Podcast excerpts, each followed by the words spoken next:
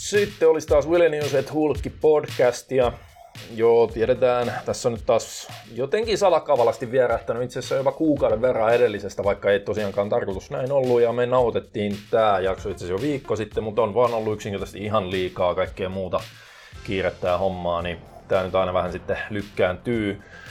Tällä kertaa aloitettiin tietysti taas omista treeneistä jauhaminen. Siinä saatiin mun mielestä ihan mielenkiintoinen sivuraide raskaasta bodausharjoittelusta, sen hyvistä ja huonoista puolista. Siinähän menikin ekat 45 minsaa. Sen jälkeen päästiin Q&A:hin. Ensimmäisenä siellä oli tällainen, että voiko vaikuttaa siihen treenillä kautta ravinnolla, että mihin rasva kertyy, kun ollaan plussakaloreilla. Ja sitten kun tuota lähdettiin availemaan ihan fysiologisesti, niin jotain ihan hämärää kautta, niin mehän päästiin tällaiseen myös kunnon rasismi kautta eugeniikka corneriin, eli mutuiltiin ihan huolella muun muassa mustaihosten, valkoihosten ja aasialaisten tilastollisista eroista. Äh, Mutta lopulta onneksi palattiin sitten taas ihan vaan rasvan kertymisen eroihin yksilöiden ja sukupuolten ja sun muiden välillä. Treeni aiheena siellä oli mun mielestä ihan mielenkiintoinen oli overreaching, eli tietoisen ylirasituksen käyttö lihaksen kasvatuksessa. Ja itse asiassa silloin, kun me tota nauhoitettiin, niin vasta sen jälkeen mä sain selville tällaisesta hyvin hyvin tuoreesta julkaisusta, missä oltiin ilmeisesti saatu ihan tutkimusdataa siitä, että se overreaching-efekti voisi olla todellinen myös lihaksen kasvatuksessa. Sitten se oli heavy duty treeni taustasta volyymiin siirtymisestä, oli mun mielestä sekin on mielenkiintoinen aihe. Siinä voi hyvin analysoida näitä eri tavallaan intensiteetti kautta volyymipohjaisia treenityylejä. Keskivartalotreenistä nimenomaan vakuumiharjoittelusta oli kyssäri, mihin me vähän niin kuin toistettiin tällainen laajempikin vastaus, mikä meillä oli itse asiassa just sattumoisin viikkoa vai pari aiemmin tuossa meidän Muscle Challenge Pro privaattipodcastissa. Ja oli myös tällainen, että kuinka monta liikettä per lihasaloittelijalle. Eli kyllä me sellainen, sanoisinko, reilu kourallinen saatiin taas näitä kyssäreitä purettua.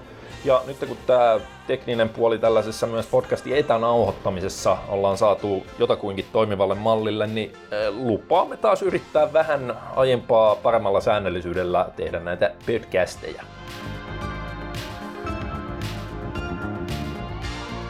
aloitetaan siitä, vaan mä voin heittää tähän taas jotain hölynpölyä alkuun. Joo. All right, nyt mitäköhän tuosta edellisestä Viljanen Newset Hulkki podcastista, siitä, olisiko siitä kolme viikkoa kulunut, mulla on vähän mennyt ajantaju sekaisin tässä, näin kun joka päivä joutunut aamusta iltaan vääntää koneen ääressä duuniin, että se tota... Sen verran mä veikkaisin aika pitkälle, kun mulla, mulla aina säännöllisesti tulee hyvin paljon yhteydenottoa siinä vaiheessa, kun se pari viikkoa on umpeen, niin, niin tota, no, siitä voisi melkein päätellä, että se himpun verran yli kaksi viikkoa todennäköisesti. Joo, ja sitten nyt tässä on sellainen uutukaisuus ainakin tähän äh, niin julkiseen podcastiin, että me ollaan nyt jo jonkin verran noita meidän Muscle Challenge Pro, niin kuin missä on joka viikko me tehdään sinne privaattipodcastit, niin sitä varten meidän piti tosiaan säätää, että miten me saadaan nämä netin kautta Joo. nauhoitettua, ja siinä oli kaiken näköistä sählää ja sälää, ja me hommattiin muun muassa molemmille – Eikö ne ollut joku 340 headsetit? Joo, se, joo, joo. Siis ainakin mulla oli joku Logitechin headsetti. Meillä on varmaan samat todennäköisesti. Niin voi sitten. olla, joo, joo. joo. Tosi mulla se ei ole USB, vaan mulla se on ihan perinteinen 3,5 millisellä plugilla, mutta ihan sama toimii niin huonosti, ettei siitä kuule mitään, ihan sama mitä asetuksia käyttää. Joo. Niin sitten no silloin, kun eka kertaa nauhoitettiin sitä privaattipodcastia, niin sitten vedettiin vaan, yritettiin olla hiljaisessa huoneessa ja läppärin omalla niin kuin, mikrofonilla ja sitten tokalla kerralla saatiin niin päin, että, että mitä sulla oli? Sulla oli joku addun nappikuulokkeet, mulla on joku vanha fucking iPod Shufflen tai Joo. tällaisen. Mulla oli... Kun nykyisin ei löydy kuulokkeita, Joo. joissa ei ole mikrofonia. Ja niin sitten joo, ainakin, ainakin mulla oli sellainen, että jos mä iskin tuohon läppärin, niin kuin tuota, siinä on pari eri kohtaa, jos mä iskin siihen sellaiset kuulokkeet, missä on myös mikrofoni, niin se meni ihan vitun sekaisin. Niin sitten nyt tämä systeemi, millä me loppujen lopuksi nauhoitetaan, esimerkiksi mun osalta on silleen, että mulla on jotkut vanhat pelkät nappikuulokkeet siinä kuulokeplugissa ja sitten joku Bill-teeman kolmen euron tiedätkö, mikrofoni, mikä toimii kymmenen kertaa paremmin kuin ne 40 Logitechin headset. Niin, juuri näin. Ja sitten nauhoitetaan jonkun fucking netti-platformin kautta, mikä itse asiassa yhdellä kertaa hukkas meidän tunnin podcastin kokonaan siinä kohtaa. Siinä vähän alkaa niin kuin kerist, kiristyttää mieltä niin sanotusti, kun siinä vaiheessa oltiin homma laittu valmiiksi. ja sä stoppasit sen sun nauhoituksen, niin fum, Joo. kaatu. Koko homma kaatu, crashas, kaikki hävisi bittiavaruuteen ja silleen kiitti vitusti. ei se mitään, ei se mitään. Hyvä tuli toisellakin otolla. Joo, siinä oli sellainen hyvä kenraaliharjoitus, mutta tota, meillä on tosiaan ollut tässä omilla erinäisillä tahoillamme hieman haipakkaa, ei niinkään ehkä treenien osalta, kuin vaan niin kuin, että pitäisi duunia painaa, että saisi ehkä niin kuin leipää ruokapöytää ja niin edelleen. Eli tota, tällainen normielämän haastavuus. Kerrankin ei tarvitse miettiä mitään, niin vittu millä mä saan ton perseen kutseille. Saatana kun perseen kiristyy, vittu, vittu tää on ihan paskaa. Kyllä sitä silti miettii, ainakin unissaan. Ei, mutta on ollut kyllä ollut mielenkiintoinen jakso, niin kuin sä itsekin sanoit just, että toi on ehkä semmoisen, nyt on se treenien sovittaminen sitten tuohon tohon niin arkirytmiin, niin on ehkä ollut mm. erilaista mm. nyt. Joo, Sä oot edelleen treenannut ilmeisesti sillä sun, että sä kuitenkin viisi kertaa viikossa käyt salilla. Se on vähän riippunut, riippunut viik- viikosta nyt, että huomannut, että, että, että kun se kokonaisrasitus on niin paljon lisääntynyt, kun tässä on kaiken maailman projektitynkää ollut mm. niin paljon, niin se palautuminen treeneistä on niin tosi huonoa tällä hetkellä. Niin, eli sen huomaa ihan, ihan konkreettisesti. Ihan konkreettisesti, joo. Että se on, niin kuin, nämä on niin kuin mielenkiintoisia löydöksiä kyllä.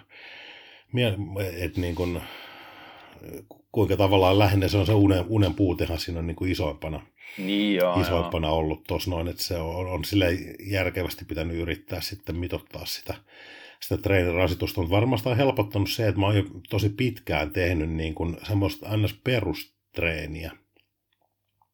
Ja se kroppa on reagoinut ihan hemmeti hyvin siihen. Tiedätkö, mä oon vuodenvaihteesta lähtien, oliko, aloitinko jo ennen vuodenvaihteen? En mä ihan muista, mutta joo, siis sulla Muista, oli se... Muistaakseni... Siis kisadie... Kisojen jälkeen mm. jonkun aikaa meni siinä ja sit semmoinen ylimenokausi. Ja sitten aloitin ihan perustreenin kaksijakosella. Tai niin kuin se, että joka, joka toinen kierto kaksijakoinen, joka toinen viisijakoinen. Ja pelkkää semmoista niin kuin suorien sarjojen tekemistä feilureja vältellä. Mm, joo. Eli basic-treeniä. Basic-treeniä, mutta et se puree niin jotenkin ihan törkeä hyvin. Kyllä se huomasi aluksi varsinkin, että kun sieltä on kaiken ylimääräisen niin kuin erikoistekniikan ja semmoisen ylivedot niin kuin riisunut pois siitä ja sitten hakenut mm. vaan sitä ihan peruskaavalaista kumulatiivista rasitusta sinne, niin pikkuhiljaa korottelemalla volyymeja ja, ja tavallaan sitä mekaanisen työn määrää siellä, niin kyllä se vaan on. Kyllä se, kyllä se totuuden siemen asuu tuolla tuossa harjoittelussa. Tai onhan siinä osaltaan sekin, että kaikki voi toimia, tai no ihan päin persettä treenaaminen ei toimi mm. kyllä kuin vaan ehkä joskus. Mutta tota, kaikki voi toimia, mutta mikään ei toimi ikuisesti, eli tämä perinteinen mantra siitä, että se on aina jaksoittain, mielellään vähän niin kuin, että sä teet spesifistä treeniärsykettä, sä annat spesifistä ärsykettä keholle rajallisen jakson verran, jolloin sä tavallaan mehustat sen kehon vasteen siihen sen tyyppiseen treeniin mm. ja sen tyyppiseen ärsykkeeseen, koska heti kun sä rupeat antaa sitä, sanotaan ärsykettä A, siis eh, vaikka sun mm. tapauksessa tällä hetkellä se on just sitä, että se on aika lailla suoria sarjoja, ei mitään double split treenausta, basic hommaa, mikä varmaan niin kuin melko suurelta osin sitten, että siellä on sitä mekaanista tensiota ja sen kumulatiivista volyymia. Ehkä niissä, oliko sulla niissä viisijakoisissa kuitenkin siellä tulee vähän myös metaboliittihommaa ja tollasta. Joo, siellä, siellä ollaan taas sitten tekemässä myös niiden pitkien mm. toista-alueiden kanssa sitten, että kun käytännössä siellä kaksijakoisella osuudella on, on niin lyhyitä ja, ja maksimissaan keskipitkää toista-aluetta. Joo, mutta joka tapauksessa tuollainen hyvin simppeli, että siellä on ne perus ärsykelajit, eli mekaaninen kuorma, sen volyymi, ja sitten mm. myös tulee niin kuin pidempien sarjojen volyymista, ja vielä metaboliittia, mutta ei tehdä tosiaan mitään erikoistekniikoita tai muita, niin silloin kun sä ekan kerran rupeat tollasta ärsykettä antamaan, kun se sulla vielä erosi siitä edellisestä ärsykekaudesta niin. niin paljon, niin sä saat heti alussa kaikkein suurimman vasteen siitä. Ja sä saat ihan hyvää vastetta, niin kuin yleensä se vähän riippuu, mutta sellainen ainakin pari kuukautta. Mm ehkä kolme, ehkä neljä kuukautta, mutta se koko ajan sitten kroppa tottuu siihen ja toki, että miten nopeasti se tottuu siihen, niin sen kanssa voidaan pelailla sitten kaikilla pikkujipoilla, että, että pikkasen niin kuin progressiota toteutetaan vaikka no just siinä mekaanisen kuorman määrässä ja tollasessa, että paetaan pois sieltä tottumisalueelta sillä, että koko ajan mennään vähän eteenpäin jollain, jollain kaavalla siinä. Mutta kun niissäkin tulee sitten just yleensä kahden, kolmen, neljän kuukauden jälkeen, sen lisäksi, että se kroppa on tavallaan jo hyvin desensitized, siis mikä se olisi mm. suomeksi, joku niin kuin tällainen, se on hyvin turtunut siihen kyseiseen ärsykerasituslajiin, niin toisaalta sä oot myös yleensä, vaikka sä olisit kuinka käyttänyt jotain progressiolajia siellä, niin sä oot ehkä jo vähän käynyt sen progressiokulun siellä päätepisteeseensä saakka siltä erää. Näinhän se on. Et, et sä voi, niin kuin, että vaikka sä aloittaisit sanotaan lain 15 toiston sarjoilla, missä sulla jää vähän varaa ja sitten sä hiljalleen nostat painoja, hiljalleen ehkä pudotat ö, toistomääriä, niin kuin mikä olisi tällainen hyvin perinteinen lineaarisen sarjapainoprogression malli, niin sitten kun sä päädyt sinne, että sä teet helvetin tiukkoja vitosia hmm. jossain kohtaa, niin et sä enää siitä oikein pidemmälle voi niitä kuormiin nostaa ja olettaa, että siitä olisi enää mitään hyötyä niin kuin lihaskasvun kannalta ja toisaalta, että vaikka sun nivelet ja jänteet kestäisi sen vielä. Niin.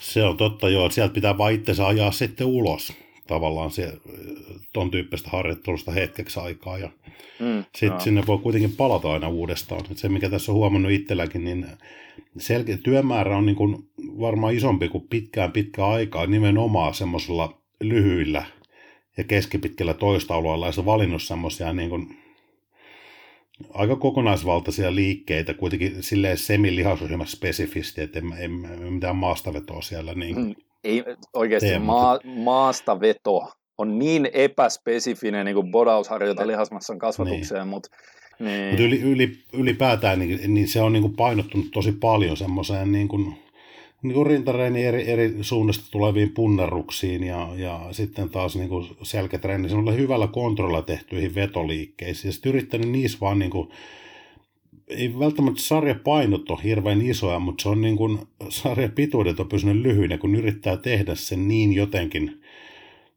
ekstra ekstra hyvin siinä lihaksen päällä, koska nyt sieltä mm. tosissaan puuttuu ne kaikki erikoistekniikkojen tuomat tuomaan niin kuin, tavallaan sitä lihasta ja ikävä kyllä sitten vähän enemmänkin keskushermostoa kurittavat elementit. Niin, niin, niin jotenkin on, on, on, ihan suosiolla antautunut siihen, että ei, ei niinkään välitä niistä sarjapainoista siinä kohtaa, vaan yrittää niin kuin tehdä lyhyitäkin punnerussarjoja tai vetosarjoja, niin, niin ihan vaan niin kuin supistelle lihasta. Mutta yllättävän niin. hyvät kilotkin siinä on silti pystynyt niin kuin tavallaan pitää. Että se, että paljon enemmän asuu nyt, nyt niin kuin tavallaan tuommoissa treenielementeissä se, eli sarjapituudet ehkä alle 10 ja, ja, ja tota noin, liikevalinnat sitten vähän erilaisia kuin aikaisemmin. Se on hauska, kun no varmaan kohta mä nyt päädyn papattamaan, puputtamaan helvetisti tästä mun HST-systeemeistä, mitkä itse asiassa alkaa olla vähän lopuillaan jo, että mulla on kisadietin jälkeen kolmas erilainen HST-ohjelma, kaikki on ollut helvetillisiä modauksia, niin tiedätkö, kun siellä tulee lopussa ne, nyt kun mulla on yläkroppapriorisaatio, ja. ja mä pääsin niihin 15 sarjoihin, mitä mä uskallan yläkropalle tietyissä liikkeissä ottaa. Jaloille mä en uskaltanut. Joo. Mulla ei polvet esimerkiksi kestä sellaista, mutta se, niin vitsi se on hieno tunne, kun sä teet jotain, vaikka mun kohdalla jotain selkäliikettä, minkä mä tiedän, että se menee perille, mutta mä teen sen silti hyvällä tekniikalla ja se on, niin kuin kontrolloituja vitosia, missä se mekaaninen tensio, se oikeasti niin kuin joka fucking sentti tuntuu niin sellaiselta, että vittu tää on hienon tuntusta tuolla lihaksissa, kun siellä tuntuu sellainen kova veto ja sellainen, mutta samaan aikaan sä tiedät, että sä kontrolloit sitä kovaa tensiota, sitä kovaa vastusta Joo. siellä. Siinä on ihan omanlainen tunteensa, mutta se on silti siitä on, me tavallaan puhutaan nyt siitä, että minkälaista on mun mielestä optimissaan lyhyiden sarjojen hypertrofiaharjoittelu. Joo. Versus, kun se ei ole todellakaan sama asia kuin vain, tiedätkö, bodausvoimailu. Ei, ei, se on kaukana siitä. Eli se, että otetaan, kokeillaan niin kuin näennäisesti bodausliikkeessä, että minkälaisia painoja saadaan tehtyä 15 sarjoissa.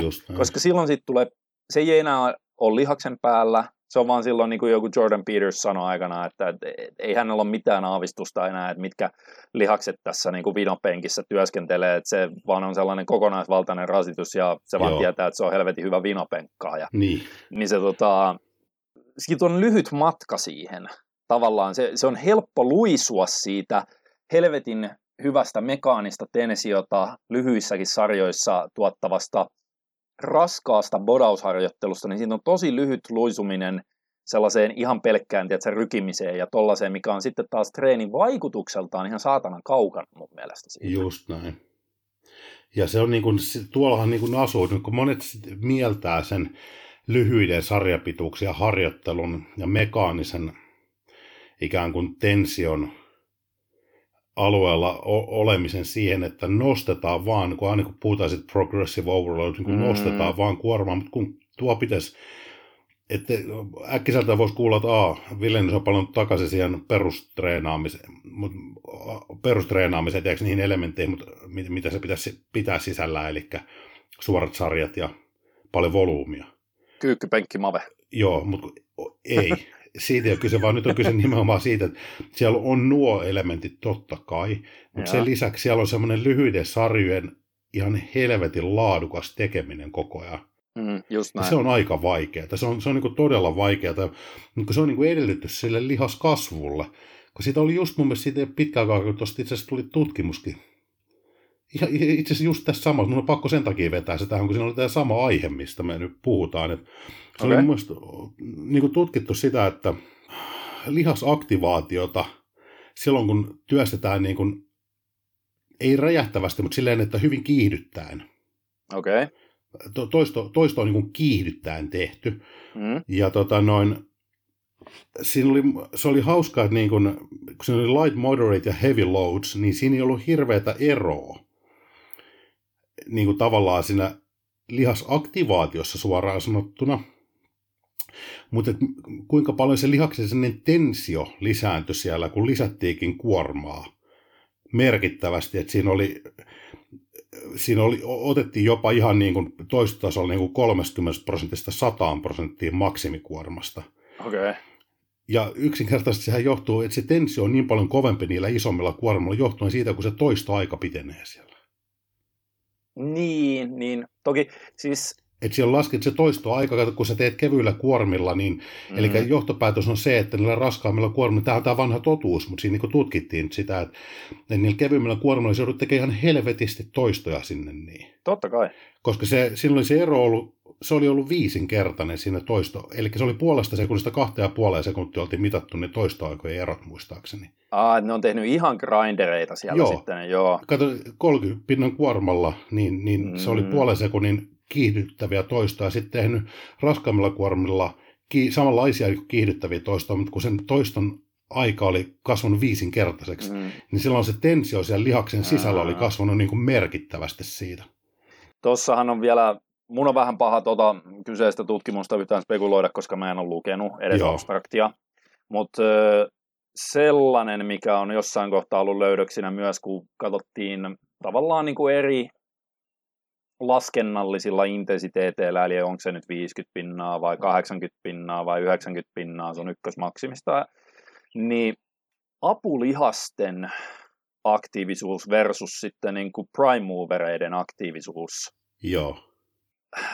Mä saatan nyt puhua ihan läpiä päähän, mutta mun mielestä oli tällainen löydös jossain kohtaa, että silloin kun tehtiin esimerkiksi samaa, sanotaan rinnalle penkkipunnerus, Joo. Jos sä teit sitä hyvinkin suhteessa pienellä kuormalla, että se on joku 50 pinnaa tai jotain, niin silloin siellä ei välttämättä en, vielä niin kuin aktivoitu jotain ojentajia tai etuolkapäitä, mitkä on näitä niin kuin avustavia lihaksia siinä kyseisessä liikkeessä. Joo. Et rinta aktivoitiin selkeästi ehkä pikkasen paremmin jo siinä.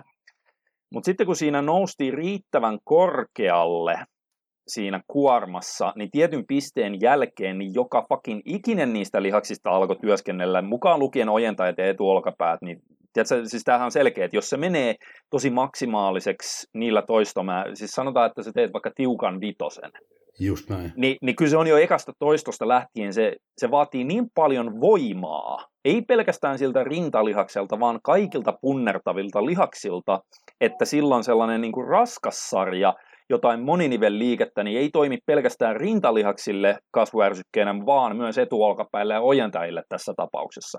Mutta jos sä teet niitä vähän pidempiä pumppisarjoja, niin siellä se on mahdollista tietysti, tavallaan välttyä niiltä sivullisilta uhreilta jne. Että tollasiakin löydöksiä siellä on ollut.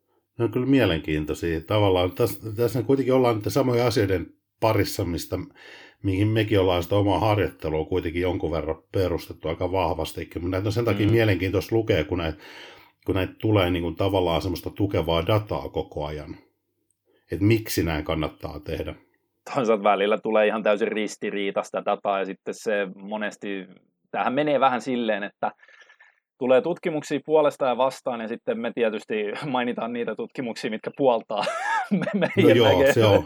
Mutta kyllä se, mut pitäähän silloin vähän semmoista lähdekritiikkiä itsekin, että, että tavallaan ke, kenen tutkimuksia ja kuka niitä ju, niin julkaisee sitten, ja mikä siellä on löydöksi. Mutta kun tämä on niin kuin ihan, tämäkin mistä mä puhuin, niin ihan silleen tavallaan hyvin, hyvin looginen, että kun oltiin vaan katsottu, että kun se toistotekniikka on kiihdyttävä, niin silloin se mm. lihasaktivaatio on niin kuin, kovaa luokkaa, ja siinä ei ole eroa, tehdäänkö se niin kuin kevyellä, keskiraskaalla vai raskaalla kuormalla, mutta se lihaksen sisäisen tension kehittyminen vaatii aikaa toiston sisällä, mm. jolloin ne raskaat kuormat on heti ensimmäistä toistosta asti aiheuttaa isomman lihaksen sisäisen tension, että pienellä kuormalla joutuu menemään pitkän sarjan, jotta se toisto hidastuisi riittävästi.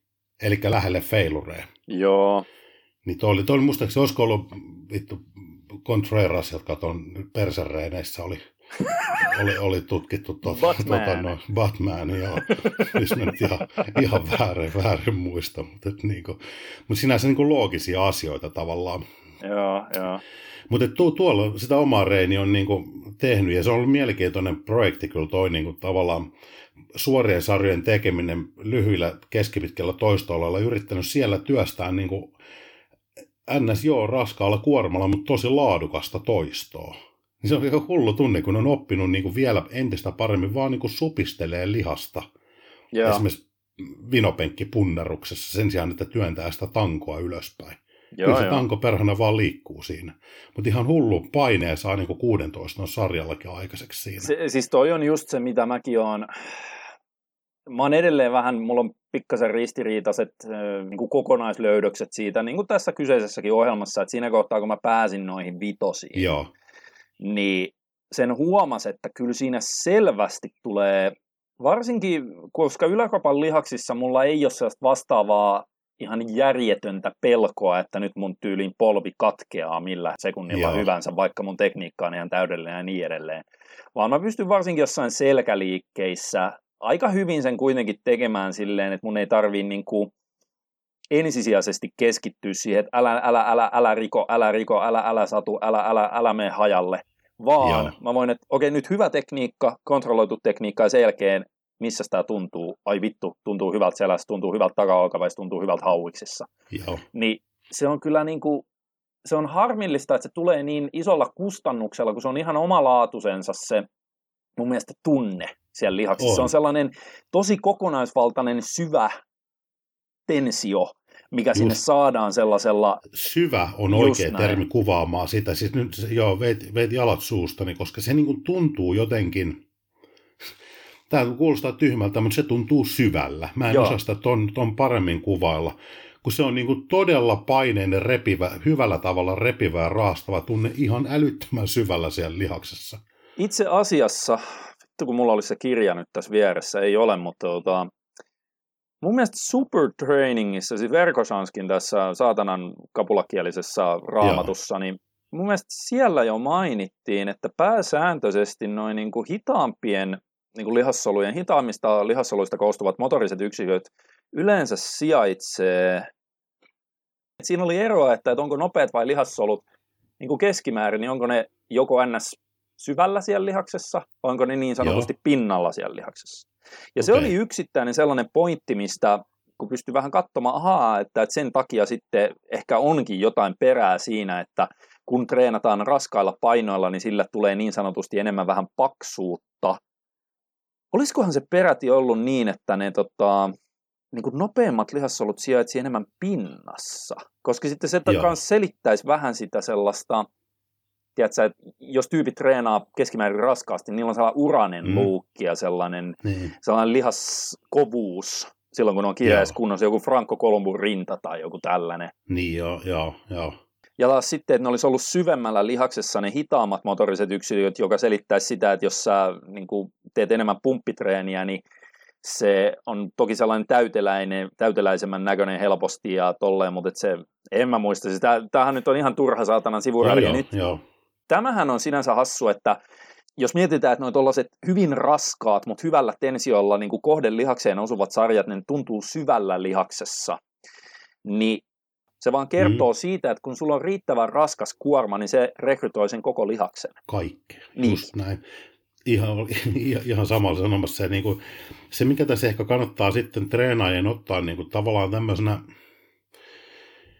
niin kuin, kun tässä on aina sellainen mun mielestä hölmöanalogia harjoittelussa – val, vallinnut, mitä itsekin toki aikoinaan toteuttanut, että kun tehdään niin kuin isoja perusliikkeitä, vaikka sitten otetaan nyt se penkkipunnarus siihen, niin koska se on niin kuin semmoinen iso perusliike mm. usein rintareenissä. Ja sitten siihen yhdistetään lyhyet sarjat, Otetaan vaikka sarjapituus jotain neljästä kuuteen tai sinne. Se on jo tosi lyhyt, jos bodaus mielessä ollaan. Niin tähän aina jotenkin, siinä on semmoinen hölmö analogia, että kun treenataan ton tyyppisellä liikkeellä noilla sarjapituuksilla, niin silloin vaan pyritään liikuttamaan sitä kuormaa paikasta A pisteeseen. Eli ruvetaan ryskäämään. Joo, ja vaikka se olisi näennäisesti seminättiä, niin Joo. niin silti siinä ei asu se supistamisen, jarruttamisen ja isometrisen pidon elementit ikinä. Niin joo. Va- vaan se on vaan niin kuin tangon liikuttamista paikasta A paikkaa B. Mutta sitten kun tehdään keskipitkiä tai varsinkin pitkiä sarjapituuksia eristämisliikkeissä, niin silloin ihmiset tuppaa keskittyä niin kuin pal- paljon enemmän. Mm. Ja sen lihaksensa sen jännitykseen. Niin tässä, tuo analogia on sillänsä ei ole budausmielessä kauhean järkevä, koska ja tämä ei tarkoita silloin sitä, että jos, jos sä pystyt niin kuin, okei okay, mä laitan lainausmerkeissä tip tip ryskääminen, mm. Että sä pystyt ryskää penkkipunnaruksessa vaikka kovan kutosen 120 kilolla, niin se ei tarkoita niin kuin sitä, että sun pitäisi supistella 70 kilolla mhm. penkissä. Mm-hmm. Yeah. Sä voit ihan, ihan hyvin vaikka satasella, jopa ehkä 105 kilolla, niin 110 voi onnistua kun se tekee. Että se, ne painojen ei tarvitse välttämättä olla, eikä olisi pyrkimyskään, että ne olisi hirveän paljon pienemmät siitä. Mm. Ja sitten ihmiset on aina, no kun eikö se kuorma sitten on niin näissä isoissa perusliikkeissä tärkeä, kun, kun yritetään sitä mega... Ei, vaan se ei, lihaksen se, kokema joo, rasitus. Joo. Ja se on nimenomaan, koska se lihaksen kokema rasitus, niin se on meille suorempi proksy siitä, mikä on todellisuudessa se mechanical tension, eli lihaksen Kyllä. insertion ja origon välinen lihastensio. Just näin. Eli se sarjapaino on edelleenkin vaan työkalu sen Nimenomaan. lihastension niin kuin generoimiseksi, mutta se on kaikessa tutkimuskirjallisuudessa tollasessa, niin se aivan liian suoraviivaisesti se tavallaan yhdenvertaistetaan. Koska Kyllä. se on sellainen proksimuuttuja sille. Joo, ja sitten se on, eikö tämä ole tyypillistä, säkin olet varmaan paljon törmännyt nähnyt tätä, kun, kun ihmiset tekee niitä raskaita liikkeitä, lyhyitä sarjoja, niin silloin vaan pyritään liikuttamaan mahdollisimman isoa kuormaa paikasta A paikkaa B. Mm. Silloin harvemmin puhutaan siitä tavallaan se... lihaksella työstämisestä, kun tehdään mm. vaikka vitosia, vaikka ja. viisi kertaa viisi.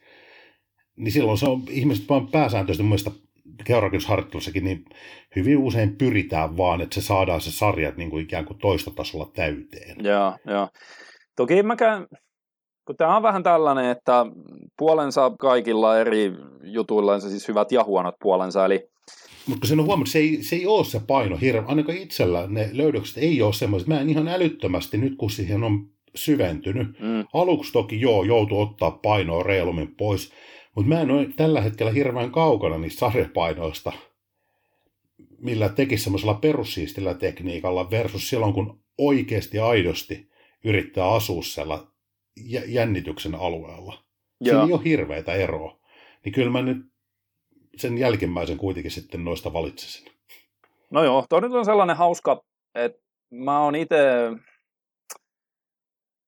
niin molempien kannalla niin kuin oikeissa paikoissa, oikeissa ohjelmissa, eli ne on vain työkaluja, joilla on mm. eri käyttötarkoituksia. Et esimerkiksi just tuossa, jos miettii, että mä oon tehnyt, kuitenkin nytkin mulla on toi kolmas HST-ohjelma, on se yläkroppapriorisaatio, jossa mä treenaan joka ikinen kerta koko yläkropan läpi.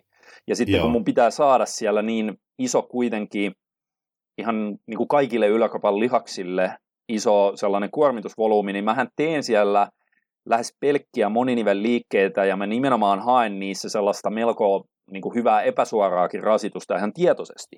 Eli mä, mä en siellä itse asiassa, mä en lähde silleen jotenkin eliminoimaan tiedätkö, eristämään jossain vaikka rintapunneruksessa nyt rintaa, vaan mä vaan pidän huolen siitä, että kun mä teen vaikka rintapunnerusta, niin rinta työskentelee vähintäänkin enemmän kuin olkapäät tai ojentajat, mutta mua ei haittaa se lainkaan päinvastoin. Mähän haluan, että olkapäät ja ojentajat saa siitä myös sitä mm. niin kuin osatyötä.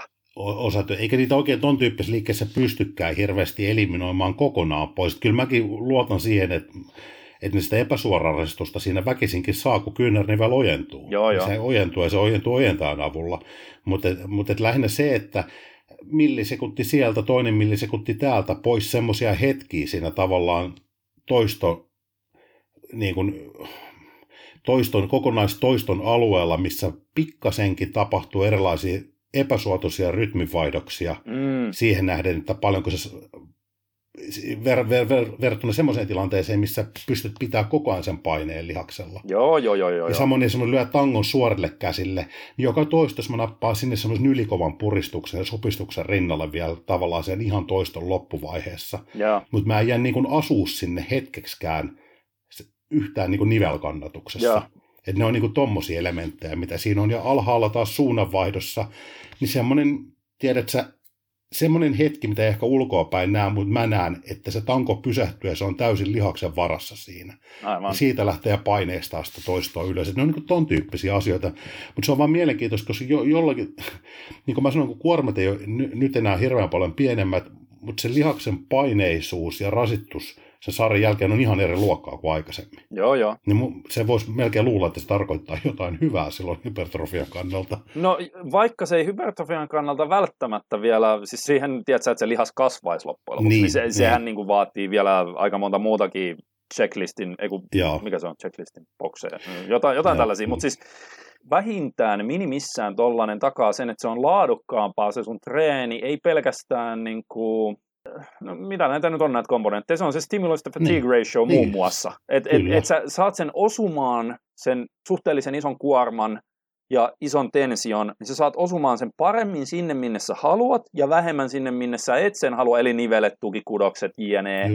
Ja sitten samaan aikaan, koska se on silloin, vaikka, vaikka se olisi vain 10 prosenttia pienempi kuorma, Joo. niin sekin osaltaan vähentää sitten muun muassa keskushermoston rasitusta ja kaikkea kyllä. tällaista, ja silloin sä palaudut nopeammin, jne.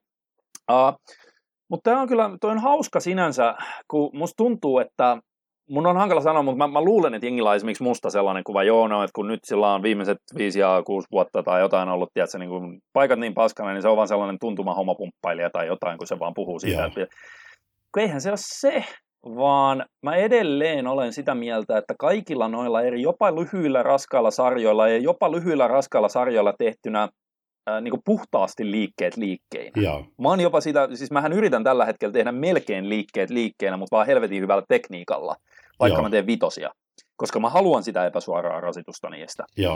Mutta sitten samaan aikaan se mun ristiriitainen löydös niistä on se, että vaikka mä kuinka pakin puhtaalla tekniikalla ikinä teenkään, niin kyllä vaan niistä punneruksista ranteet kipuilee, vaikka mulla on siellä rannesiteet aina sarjoissa yeah. päällä ja vähän niin kuin solisluita kivistää jonkun punnerusten jälkeen, vaikka se on niin fucking tiukka se mun asento siellä, että sä et pysty ulkoisesti mun mielestä niistä mun suorituksista kauheasti mitään niin kuin moitittavaa mm. löytämään.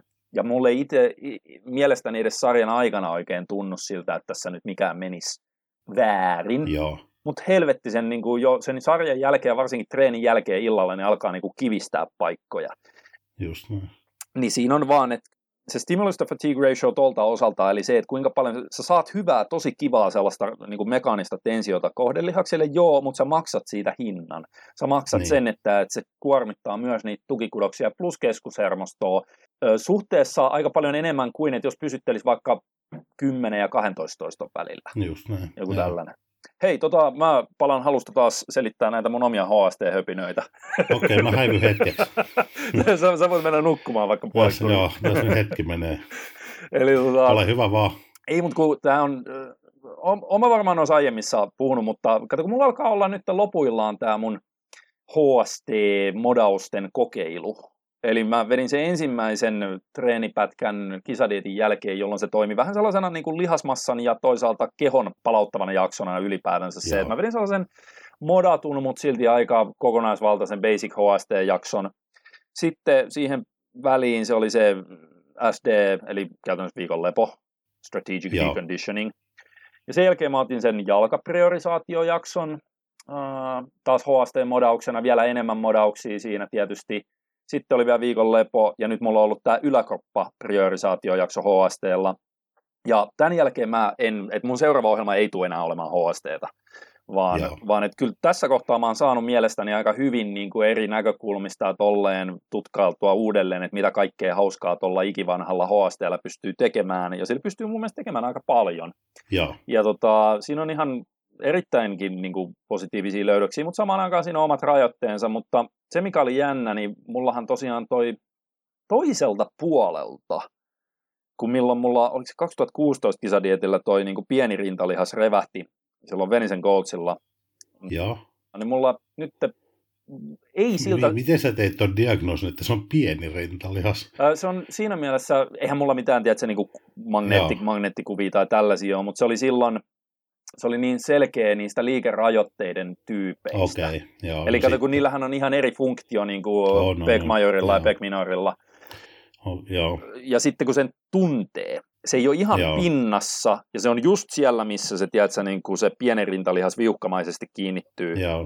Niin se on, se on siinä kohdassa, mutta se ei, esimerkiksi jos mä palpatoin rintalihasta, tota isoa rintalihasta, niin se, mä voin Joo. puristella sitä aika kovaa, eikä siinä silleen tunnu. Mutta mut sitten tota se, jos mä painan siitä ns. läpi, niin sitten se tuntuu. Ja okay. sitten ne liikerajoitteet on kirjaimellisesti just näitä niin kuin Beck Minorin ää, Joo, liittyviä, jo. mutta esimerkiksi mä huomasin, että mä pystyn tekemään edelleen vinopunnerruksia yläviistoon. Joo. Ihan ok. Siis silleen, että se, se ihan jopa raskaillakin painoilla. Et al- aluksi mä tein vaan vähän, koska mulla oli sellainen tilanne, että tosiaan se meni vasta puolelta. Mulla oli kuusi viikkoa, kahdeksan viikkoisessa viikkoiseksi suunnitellusta HST-yläkroppaa priorisaatiosta, mikä on alusta loppuun saakka lähes lineaarinen progressio sarjapainoissa ja Joo. kuormitusvolyymissa. Ja se oli, mä tein silleen, että se oli niin kuin, mitäs ne meni ne toista braketit, se oli kai 16, 12, 8 ja viimeinen braketti on 15, kaikki on kaksi viikkoisia, niin se meni siinä kasi blogin niin kuin vikassa treenissä, jolloin oli kuusi viikkoa ohjelmaa, niin mä tein, se oli toka liike rinnalle, kapeata penkkiä, niin mä huomasin se siinä, kun, koska pienen rintalihaksen funktiohan on aika pitkälti tavallaan niin kuin stabiloida sitä, tavallaan vähän niin kuin vetää alaspäin mm, sitä. se on niin kuin silloin lapaluuhun suhteessa, että mm. et sitä mä just mietin, että millä sä niin kuin sait sen, koska y- yksi iso tekijä tai tehtävä, sillä on myöskin niin kuin sisärotaatio. Joo. Niin sitten mä lähinnä mietin sitä, että, että kun sit osa, osa kiertäjäkalvoisemmin lihakset tekee samaa, että, että, että se on vaikea ehkä dia- diagnosoida sitä, että, että onko se esimerkiksi sisäkiertäjä Aa, joku niin, niistä, niin. vai onko se pieni rintaläis, kun molemmat on helvetin arkoja sieltä, se tuntuu nimenomaan siinä sisäkierros sitten, mutta toki jos se sitten alkaa tuntua myös siinä lapaluun niin kuin depressiossa, Just eli siinä. kun sehän hakee sen lavattuen, niin silloin, jos se tuntuu molemmissa, mm. Joo, niin sit joo, se, joo. On, joo, joo, niin sit on, se alkaa olla vähän selvempi keissi. On, on, on. Se, tota, se nimenomaan, että mä en pysty esimerkiksi spec minor dippiä tekemään ollenkaan, missä mä vaan joo. tiedät, työntäisin kädet suorana hartioista niin kuin tavallaan itseäni vähän niin kuin käänteinen kohautus. Joo. Siis sitä mä en pysty tekemään. Mutta sitten mä pystyn yläviistoon punnertamaan, eli se kertoo mulle, että se ei ole pec, uh, pec major, se ei ole iso rintalihas. Ja sitten se, joo, sisä, joo, se. sitten se sisäkierto on tosi niin kuin kivulias, niin, niin se ei, joo. tai no tosi ja tosi. Mutta lievempänä kävi niin kuin vastakkaiselta puolelta, kun silloin muutama vuosi sitten se ähm, oli vähän, että si, silloin mä jouduin kuudeksi viikoksi lopettaa ihan kokonaan niin kuin siltä puolelta rinnan treenaamisen. Okay. Toki se oli vielä kisadietillä, että se paraneminen olisi varmasti ollut nopeampaa silloin, jos mä en olisi ollut kisadietillä. Just näin. Mut nyt toi oli sellainen, että kun mä heti tunnistin sen, niin oikein tyhmänä mä tein sen. Se oli joku toisto viisi kapeassa penkissä, se tuntui Joo. vähän silleen lievästi mä olin silleen, hetkinen, vittu, tämä tuntuu nyt vähän oudolta. Sitten mä tein vielä 13 lisää, kunnes, kunnes mä tajusin, että ei vittu, että tämä oli se sama homma, mutta lievempänä. Näin. Niin sitten mä tein niin kuin lennosta. Mun mielestä se oli hauska, koska se on kuitenkin progressiivinen. Mulla oli hyvin mennyt se yläkroppapriorisaatio, että koko ajan toteutunut sellainen aika tiukka, mutta ihan realistinen sarjapainoprogressio siellä. Niin mä katsoin, että, että okei, mä en pysty tuota rintaa ehkä enää tässä viimeisen kahden viikon aikana, kun tulee ne 15 sarjat vieläpä. Joo. niin mä en pysty enää sitä ylikuormittamaan, että se rinnan treenaaminen kannattaa nyt ihan suosiolla heittää romukoppa ja antaa vaan sen, myös sen pienen rintalihaksen palautua sieltä. Joo. Koska silloin se on todennäköisesti, kun mä otan vielä siihen niin HST-ohjelman päälle, mä otan sen viikon lepoa ja sitten mä aloitan jonkun seuraavan ohjelman. Niin nyt mulla on niin kuin kaksi viikkoa plus yksi viikko, eli kolme viikkoa sen aikaa niin kuin levätä ja palautuu, niin silloin se on niin kuin seuraavassa ohjelmassa ihan good to go. Joo. Mutta samaan aikaan mä kattelin, että no kun en mä niin kuin mielelläni kuitenkaan, kun mä pystyn ihan hyvin tekemään selkäliikkeet, mä pystyn hyvin tekemään niin kuin käsille ja olkapäille tolleen, niin mä vaan tein lennosta sitten siellä liikekorvaavuuksia ja tollasta, että mä otin ne suorat rintapunnerukset pois, korvasin ne joko helvetin jyrkällä vinopenkillä tai sitten ihan suoralla olkapääpunneruksella, laitoin suoraa ojentajatreeniin sinne. Ainoa, mitä mä joudun selkäliikkeessä tekemään, niin mä en esimerkiksi pulloveria mä en oikein enää pystynyt tekemään, okay, niin, koska siinä tulee niin kuin jossain kohtaa se depressio sille. Ainakin tulee, ja sitten siinä on sekin, että mm. huomasitko sä, sattuuko sulla sisähengitys? Tuli vaan mieleen tässä, Ei mä aloin, aloin muistelee, niin kun sehän on, kato kun sen, sen orikohan on kylkiluissa, pienen rintalihaksen, niin, niin sen, se, silloin myös sisähengittäessä. Hmm. Niin, niin sen yksi tehtävä on niin kuin siinä tavalla toimii avustajana myöskin, niin se pullovero vaan aika raaka niin kuin liike nimenomaan tuossa mielessä, kun oh, no, no, no. kun se kylkiluihin kato. Joo, joo, joo. Ei, mutta se, Lähtee se, kylkiluista, niin joo. Mä testasin sitä silleen, niin kuin, että mä lämmittelin kaikissa liikkeissä, mä aloitin jollain, että kokeillaan 10 käsipainolla ei satu, 20 käsipainolla joo. ei satu, 30, ei toikaan vielä nyt oikein sattunut, sitten mä kokeilin 40, oikein tässä rupeaa sattuu, en, en tee. Sitten mä vaihdoin sen vaan niin kuin tuohon sellaiseen vähän niin kuin compound ylätaljaan, mistä tulee kaareva liike. Se oli ihan ok. Yes. Ja sitten itse asiassa leuan vedoissa, se oli hassu, kun jos leuan vedot tekee silleen, että sä et tavallaan kaarista rintaa koholle, Joo. vaan ehkä niin kuin, kun monesti näkee noita voimaleuan vetäjiä, että nehän tekee sen silleen, että ne päinvastoin vähän niin kuin menee kyy, selästä kyyryyn, niin. tiedätkö, silleen Juu. siinä yläasennossa. Niin sehän kanssa työstää pientä rintalihasta, niin mä huomasin, että, että mun oli pakko leuanvedossa niin kuin korostetusti työntää rintaa kohti sitä tankoa, että se, siinä ei tulisi sitä pienen rintalihaksen duunia Just, ollenkaan. Mutta edelleen tämä nyt on helvetin pitkällinen selitys siitä, että mun mielestä tuollaisessa tilanteessa, missä mulla oli vielä ihan lupaavaa, tiedätkö, ne viimeiset kaksi viikkoa, mitkä ehkä niin kuin Brian Heikokin mielestä on ne tuloksekkaimmat viikot HST-progressiossa. Joo. Niin mulla oli kaksi viikkoa vielä jäljellä sitä ohjelmaa, ja sitten se esti multa oikeastaan ainoastaan yhden lihaksen yläkropasta niin kuin progressiivisen kehittämisen, koska olisihan mä voinut edelleen sille laittaa, no nyt mä pumppailen 20 toiston sarjoja, mutta kun se ei sovi siihen progressiomalliin. Et, et mä en saisi enää sitä niin kuin ohjelman suunniteltua ylikuormitusta aikaan, niin se on parempi vaan, okei, okay, that's it rinnan osalta, nyt keskitytään näihin muihin. Mutta ne muut pystyy vielä pelastamaan ihan hyvin, että pikkasen liikekorvaavuuksia teki siellä, ja nyt mä oon niin kuin jatkanut niitä, mulla on vielä viikko jäljellä tota ohjelmaa, ja ei se, että se rinta on ihan, ihan fine silleen, että kun sitä niin. vaan varoa. Niin toi on tuollainen niin esimerkkikeissi. Joo. Että miten ongelmatilanteessa kannattaa mm. sitten ikään kuin pystyä luovimaan, että pystyisi jatkaa, sullakin niin vähän oli jäljellä sitä enää. Niin. Joo, ja, ja, ja sitten kun mä tunsin sen, että, että se todennäköisesti ei edes ollut varsinainen revähdys, mikä se oli silloin aikanaan siinä toisella puolella, Joo. vaan toi oli enemmänkin niin sanottu venähdys, että hyvin pieni, että siinä ei edes mitään sellaista kovin, sanotaan, pahaa kipua syntynyt. Joo. Mutta eipä sellaista näistä meidän omista treeneistä, että tosiaan Vittu, kuuluuko toi taustalla, kun tuolla joku idiootti huutelee? Kyllä se vähän se, mä just aloin miettiä, että mikä se on, joku rämpää. Tööt, tööt, kuulostaa siltä liikenneympärys torvipohjassa. Kun... Tämä on nyt vähän, tota... mitenköhän tämä nyt onnistuu, kun tuolla niinku viereisistäkin taloista on ihmiset kattelemassa tuossa, mitä saatanaa tuolla tapahtuu. On kaiken näköisiä. Onko siellä joku häirikkä? En mä tiedä, vaan onko tuo olevina joku ohjelmanumero tuossa. Aa, no niin. En mä tiedä. No olkoon. Ikämme, sun pitää, ikämme sun pitää nyt niinku puhua loppuaika silleen, että mä en... Joo. Tämä on historiallinen maine. Tämä pitää laittaa ylös. Sinä ehdotit itsellesi. no, olisit valmis vaientamaan itse itsesi vai? Tota, pidetäänkö tässä kohtaa tekninen tauko ja sitten sen jälkeen voitaisiin, koska meillä on tosiaan taas vähän heikosti vastailtu kysymyksiin, Joo. niin siellä on jopa niin kuin pari kuukautta vanhoja kysymyksiä, mistä aika monesta saataisiin sellaisia, sanoisinko, mini-aiheita. mini-aiheita. Tehdäänpä näin. Joo. Pikku break ja, ja tota, no, sitten jatketaan kysymysten parissa. All right. Pitäisikö meillä olla joku hieno mainos tauko, joku, tiedätkö, musiikit ja kaikki tuollaiset. Pitäisi ehdottomasti. Masolacademy.fi, masolacademy.fi, joku tällainen. No mun mielestä kyllä. Tässä kyllä semmoinen värkätä. tai sitten, tiedätkö, tällainen, kuuluiskohan tää tästä? Kuuluu. Ai, ai, ai.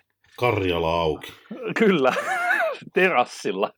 Joo, kaiteella. N- nyt on kyllä valitettavasti ihan serokola, mutta tota... Aa, no, Joo. perkele. Voisi olla. Voidaan niin kuin myydä mielikuvaa, että se oli Karjala. Kyllä, kyllä, kyllä. Tai mitä, mä en ikinä juo bissejä, kun mun mielestä lämmin bisse on niin kuin lämmintä kusta ja kylmä bisse on niin kuin kylmää kusta. No kyllä se kylmän kusen varmaankin valitsee enemmän kuin lämpimän, mutta joo, anyway. En mä tiedä, saattaa olla vähemmän aromaattista. Niin, hyvä kysymys. Pitäisikö tuokin ottaa selvää tuosta? Ma- ma- makuunsa kaikilla.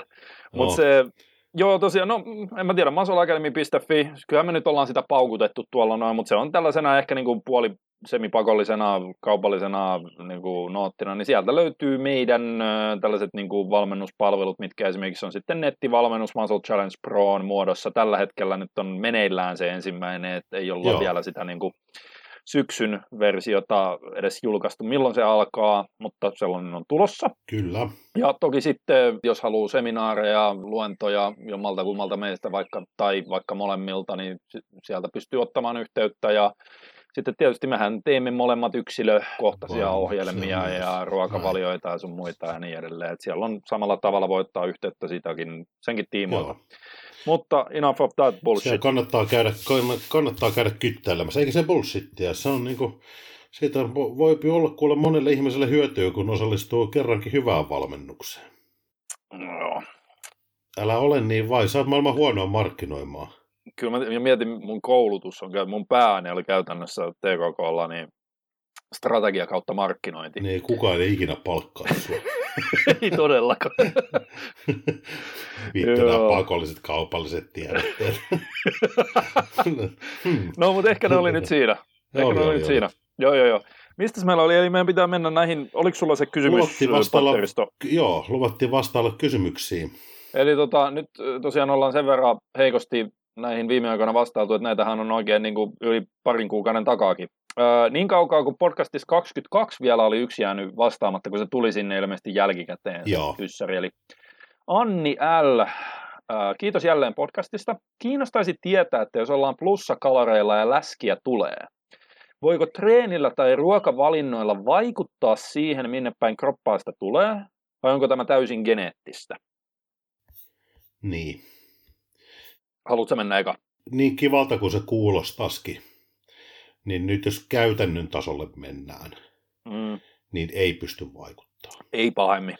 Et se, että ei, ei käy, käytännössä ei. Et ei se, teoriassa että, pikkasen, mutta niin, käytännössä ei. Mutta tietysti nyt ihan oikeasti, oikeasti asiasta puhutaan, niin kuin mitä siinä tulee, tulee äh, niin kuin aidosti oikeasti tapahtumaan, kun syödään ylikaloreita, rasvaa jonkun verran kertyy, niin se tulee sinne, missä tavallaan se geneettinen alttius on sitä kerryttää ja Mm. Ehkä se tyypillisimmän sitten sukupuoli määrittää vähän sen sitä, että siinä, siinä on ihan selkeitä eroja. Toki sukupuolten sisälläkin siinä on eroja, mutta mut ne, jos isossa kuvassa sitä miettii, niin, niin rasva keskimääräisesti jakautuu hyvin eri lailla miehille kuin naisille. No itse asiassa... Että kum, kumman niin. toivoisi itselleen saavan, niin, niin var, varmastikin miehet toivoo, että lihoisivat kuin naiset ja naiset toivovat, että lihoisivat kuin miehet, mutta niin kuin... Mm. No siis, tämä itse asiassa menee jopa niin, ja mähän on tätä, mä oon niin, niin kuin kironnut tätä koko touhua mm. monta vuotta sen takia, että ensinnäkin se, niin kuin sanoit, niin se on keskimäärin, jos saatat sata miestä mm. ja otat sata naista, niin keskimäärin voidaan sanoa, että aika helvetin monelle miehelle niistä sadasta, niin se rasva tulee kertymään keskivartaloon niin kuin alavatsaan niin. ja, ja kylki ja alaselkään ja niin edelleen, ja jalkoihin ei ehkä niin paljon.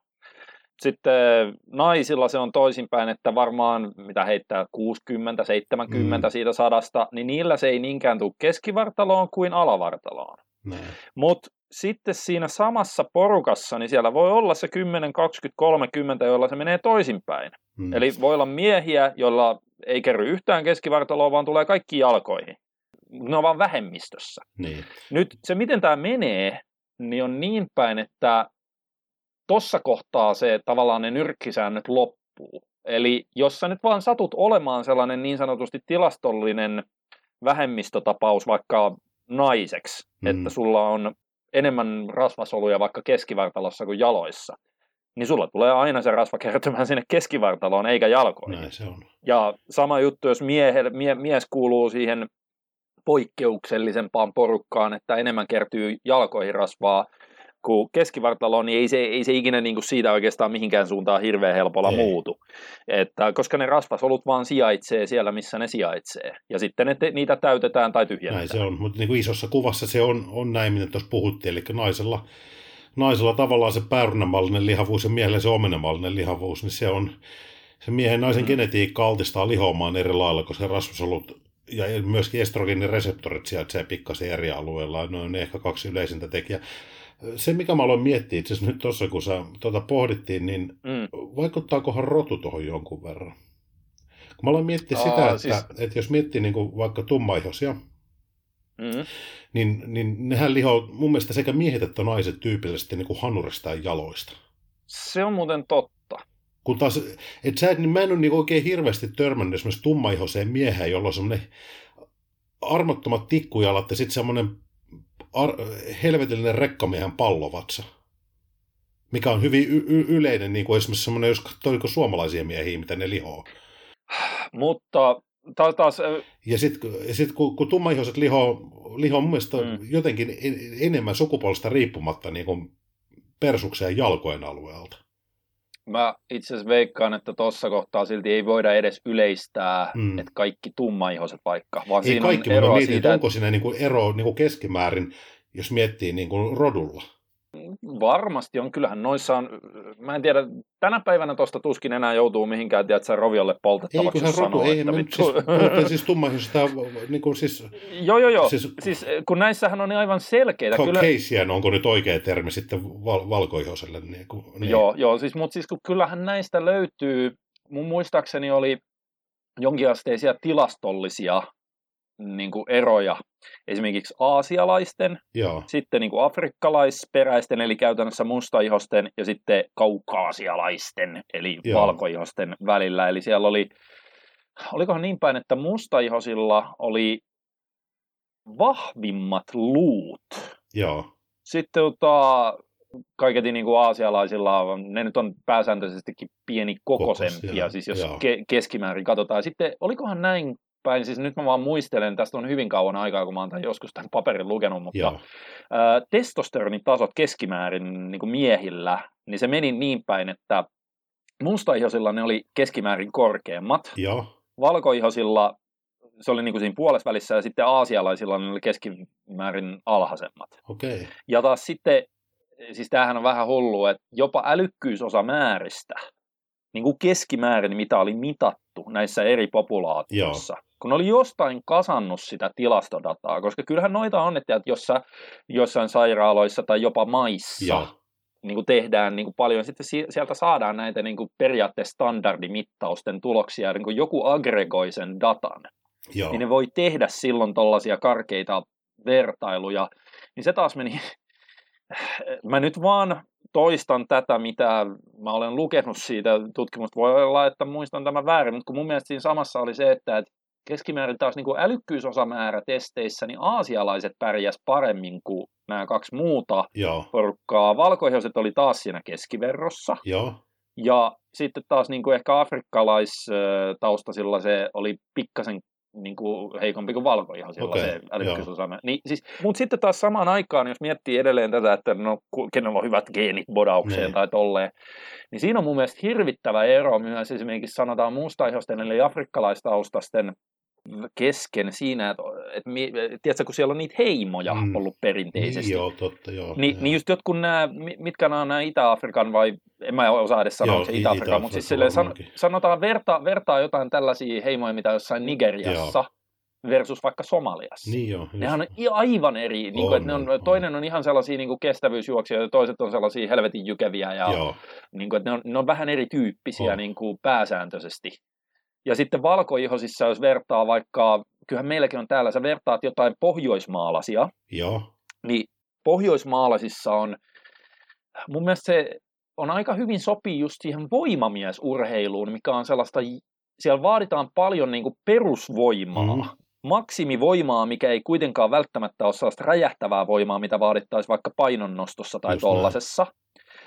Siellä vaaditaan niin kuin paksua lantioa, paksuja niveliä ja, ja sellaista, että sä pystyt niin kuin roudaamaan jotain helvetillisiä kuormia Joo. Niin siinä pohjoismaalaiset on ihan omiaan jo sen genetiikkansa Ansiosta osalta. Joo kun taas, jos sä meet jonnekin Itä-Euroopassa vähän etelämpään tai tolla, niin onhan siellä jotain noita polakkeja sun muita siis niin kuin esimerkkinä, Joo. millä saattaa sitten olla jopa johonkin painonnostoon ihan saatana hyvä genetiikka, eli niillä on huomattavasti enemmän nopeata lihassolukkoa ja ton tyyppistä.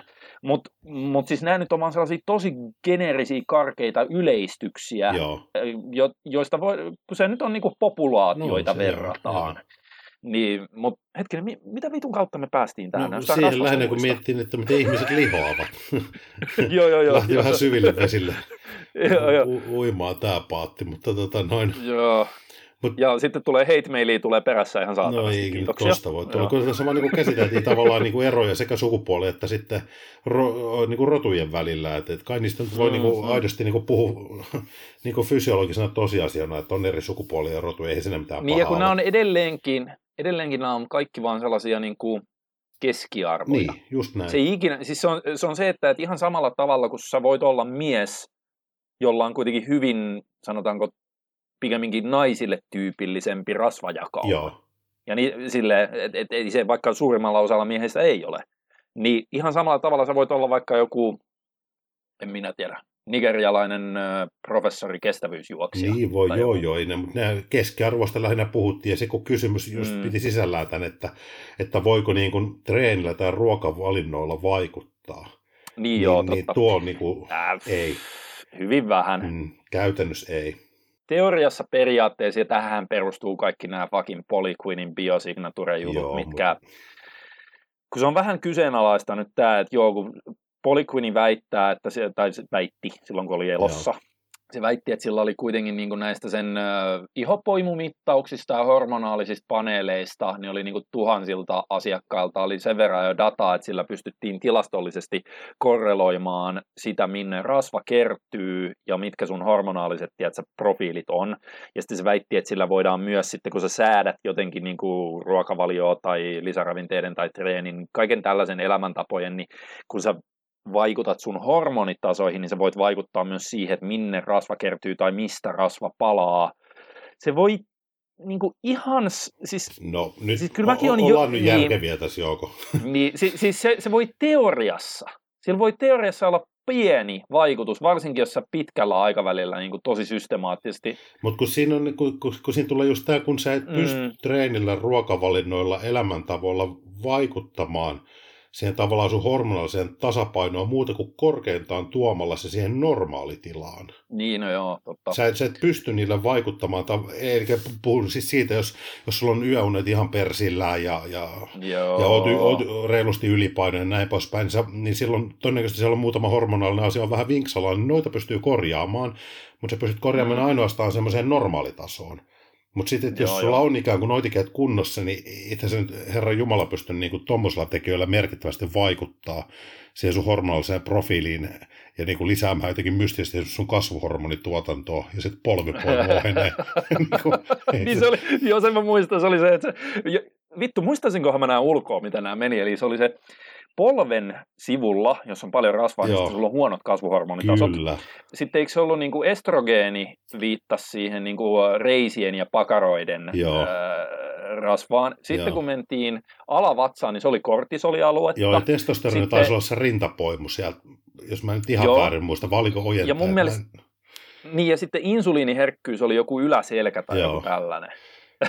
siis, siis, siis niin kyllä mä aikanaan on niin lukenut, mutta... Mä olin jopa käynyt niissä se, mittauksissa. Iso kiitos siitä Kaisella aikoinaan. Ne oli ihan mielenkiintoisia niin, silleen, että niin kuin, tavallaan perehtyä käydä läpi niitä, mutta et, kun tuohon hormonaaliseen profiiliin nyt ei pysty niin kuin elintavoilla, treenaamisella, ruokavaliolla mm. vaikuttamaan muuta kuin korjata sen normaaliksi, jos se on mm. niin kuin, niistä johtuen vinksallaan Eli se on niin kuin aina, aina pitää noissa, noissa manipulaatioasioissa muistaa se, että, että niin kuin se kuulostaa hirveän seksikkäältä ja helpolta tavalta liittyy kyllä, se sitten kyllä. vaikka johonkin lisäravinteisiin tai, tai johonkin treenityyliin, että revitään maasta hirveitä rommuja ja maksimoidaan testosteroni. Te, te, testosteronituotanto, sillä unohtakaa nyt noin, kun ei ne, ei ne ei, kun niistä tulee, tätähän me käsiteltiin jo Juu, aiemmin, että ihme, ni, niistä tulee niin pakinoutoja niistä, että se, siinä mennään niin kuin, sä rupeat optimoimaan yhtä pikkutekijää, jolloin se koko muu iso kuva menee ihan päin helvettiä. Kyllä, juuri näin. Mutta joo, ei voi, että et, et, pitää tyytyä siihen, mihin se rasva kertyy, ja sitten vaan pitää se mm. rasvaprosentti itselleen mieluisena, ja se, että sä voit hyvin ja oot hy- hyvässä toimintakyvykkyydessä koko ajan. Mm. Joo, ja toki hyvin, hyvin pitkällä aikavälillä niin myös se, että, että kuinka paljon sulla on verenkiertoa tietyillä alueilla, mm. niin sillä voi olla hyvin minimaalinen vaikutus siihen. Tiedätkö, siis joku sellainen, että jos joku ei ikinä tee jaloillansa, alavartalollansa mitään ja syö vittu pizzaa joka päivä, Joo. niin kyllä sen silleen, varsinkin jos on nainen keskimäärin, niin voidaan niin kuin melko isolla todennäköisyydellä sanoa, että se alkaa kertyä perseeseen Näin. ja siellä voi olla kaiken näköistä appelsiinihoa sun muuta. Se voisi olla edelleen, että sillä varmasti edelleen kertyisi perseeseen, jos se vaikka bulkkaisi siististi jolta, jollain Ultimate Lean Bulk 9000 systeemillä. Se olisi pelkkää, tiedätkö, niin rahkaa Joo. ja raajuustoa niin paljon, että se olisi plussalla niin paljon, että se lihoisi. Mutta sitten se, siinä on ne eri asiat, mitkä tiedätkö, että jos se kuitenkin liikkuisi paljon, tekisi al- niin. alavartalolla verenkiertoon lisäävää liikettä ja tolleen, niin lihaksissa olisi parempi tonus, niin ehkä se välttyisi silloin sanotaan siltä niin kuin selluliitilta tai no tollaiselta, mutta edelleen se lihois, se lihois siitä alavartalosta joo. ihan samalla tavalla kuin ne rasvasolut siellä täyttyisi. Eli loppujen lopuksi se on hyvin, hyvin minimaalista käytännössä ihan olematonta, mi- miten tuollaiseen voidaan vaikuttaa. On... Teoriassa voidaan aina jotain tehdä, mutta... Hei, pitäisikö meidän tonne, tonne meidän Muscle Academy lisätä yksi palvelu? Se myys varmaan ihan helvetin hyvin sellunpoistovinkit. Niin joo, joo, joo. Hietala antaa. Sellunpoistokurssi, kyllä. Semmoinen oikein raflaava, mitä yleensä valmennuksissa on. Okay. Myydään näitä lihaksen kasvatusvalmennuksia, mitä käsittämättömillä niin kuin. Eikö me, eikö, muistatko, mikä meillä oli tällainen hyvinkin, me, me vähän hylättiin se, mutta se olisi tosi niin kuin vetävä sellainen ultra hardcore treeni. Vedetään itsemme niin paskaksi ja meillä oli nimikin sille valmennukselle. Niin, niin. Muistat, muistatko tämä? Siis toi, oliko se mitä me naurettiin ihan saatana? Kyllä. Mikä se oli? Joo. Se oli verta perseestä. verta perseestä. niin, Sitä oli... HC-paa, tiedätkö, niin kuin valmennusta ei varmasti ole olemassa. Anteeksi, vaan, kun me, ei, kun välillä aina kritisoitiin tälle keskenämme ja muutenkin vähän nauratte kuin valmennukset, kun ne on vähän silleen, että niitä myydään hyvin kyseenalaisilla termeillä, mikä herättää mielikuvia, verta perseestä. Ei saatan. Se oikeasti tiedät, se myisi paljon paremmin kuin mikään fucking Muscle Challenge Pro, mutta kun ei vaan niinku, ei nyt oikeasti, sori vaan, ei, ei, ei niinku taivu enää. Sitä ei, miettiä, ei, ei. miettiä, että minkälainen, minkälainen niinku ikoni siihen sopisi kuva siihen, mitä sitä valmennusta myytäisi, kun semmoinen figuuri vetää maasta. Tiedätkö, se joo, lasittuneet joo. silmät, mitkä halkeilee sille. Se samaan aikaan purskahtaa hirveällä paineella verta perseestä ja se on valmiiksi aseteltu ämpäri siihen, ämpäri siihen, siihen maastavetopaikalle hanuri, hanurin alle, kun tietää, mitä tuleman pitää. Sitten siinä penkillä siinä on shakeri, polvisi, polvisiteet ja vaippoja siinä vieressä. Perusreenivarusteet tähän valmennukseen. Verta perseestä osa 4, yhtä 2019. Ei, ei, kun, ei, ei, kun, ei, ei, kun se olisi, se olisi jokas verta perseestä basic. Sitten olisi verta perseestä hardcore. Sitten olisi verta perseestä extreme. Joku Sitten olisi verta perseestä reload. Sitten olisi ympäri vuoden jatkuvaa verta perseestä prosessi joku mikäli ainakaan. Ei saatana sentään. Ai vittu, takaisin oikein ohimoita, kun nauraa tällä. Eilen mun murmes kramppailee vähän tuolla. Kun yrität Oi, niinku naurattaa, mutta yrität olla nauramatta äh. herran iso äänen, vaikka hoimoit. Joo. Joo, mutta ehkä Joo. me tota, ei, tota, ei, niinku, ei. tota tehdä tällainen niin kuin kaupallinen tiedätkö, niin kuin megamenestys olisi ainakin yhden kerran taas. Niin sä vielä väit, niin... niin mä kehtasin väittää, Joo. että sä et osaa muka kaupallistaa valmennuksia. Ei se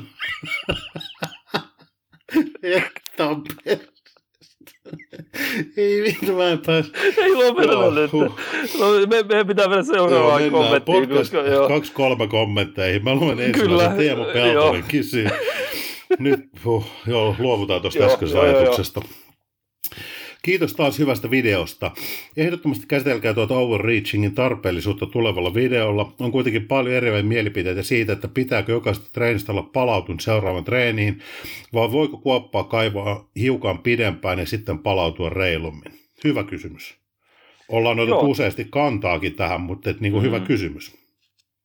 Joo, koska tämähän nimenomaan menee sellaiseksi jopa mini-aiheeksi. Että ei Joo. ehkä ihan yksi, yhden podcastin koko aihe, mutta kyllä muutaman tollaisen voisi niin käsitellä. Eli äh, missä kai me viimeksi mainittiin toi, koska siinä oli, se oli nimenomaan tämä, että overreaching, mikä on, tai teknisesti se on functional overreaching se termi. Joo. Eli se on silloin, kun se on jotain niin kuin tavoitetta palveleva tieten tahtoen lyhytaikaisesti ylirasituksen puolelle meneminen ja sen jälkeen keventäminen, jotta siinä tapahtuisi sellainen kova superkompensaatio sitten kun kevennetään. Niin se on todennettu, oli, oliko tuo riittävän selkeä oli, oli. selitys? Joo, joo, joo. joo, joo. Siis silleen, että, niin kuin, että vaikka että tiedetään, että kevennetään neljännen viikon jälkeen jossain treeni ohjelmassa ja sitten niin kuin, totta kai treenataan se neljä viikkoa nousujohteisesti ja kovaa ja sitten vaikka sillä vikalla viikolla niin varmistetaan vielä se, että ennen kevennystä vedetään vähän överiksi, että, että lisätään vielä erikoistekniikoita vielä sen, että vaikka on jo entuudestaan isoimmat painot ja isoimmat volyymit tolleen ja sitten otetaan se kevennys siihen, niin silloin sen kevennyksen aikana voidaan nauttia niin kuin sellaisesta vähän kiihtyneestä kehityksestä, kun ollaan oikein yliajettu se systeemi. Joo. Niin toi overreachingin periaate on tullut suorituskykylajeista. Ja se käsittääkseni toimii aika hyvin. Siis ihan pääsääntöisesti melkein missä tahansa tuollaisessa mm. fyysisessä suorituskykylajissa, mukaan lukien kai jossain määrin niin kuin voimaharjoittelu ja tollainen, mutta yeah. Oliko näin, että se on kaikkein tehokkaimmillaan kestävyysharjoittelu? Se on joo. Siinähän on tyypillistä mun mielestä se, että siellä paukutetaan ihan mielettömiä treenimääriä ennen kuin mm. sitten aletaan piikkaa sitä kuntoa.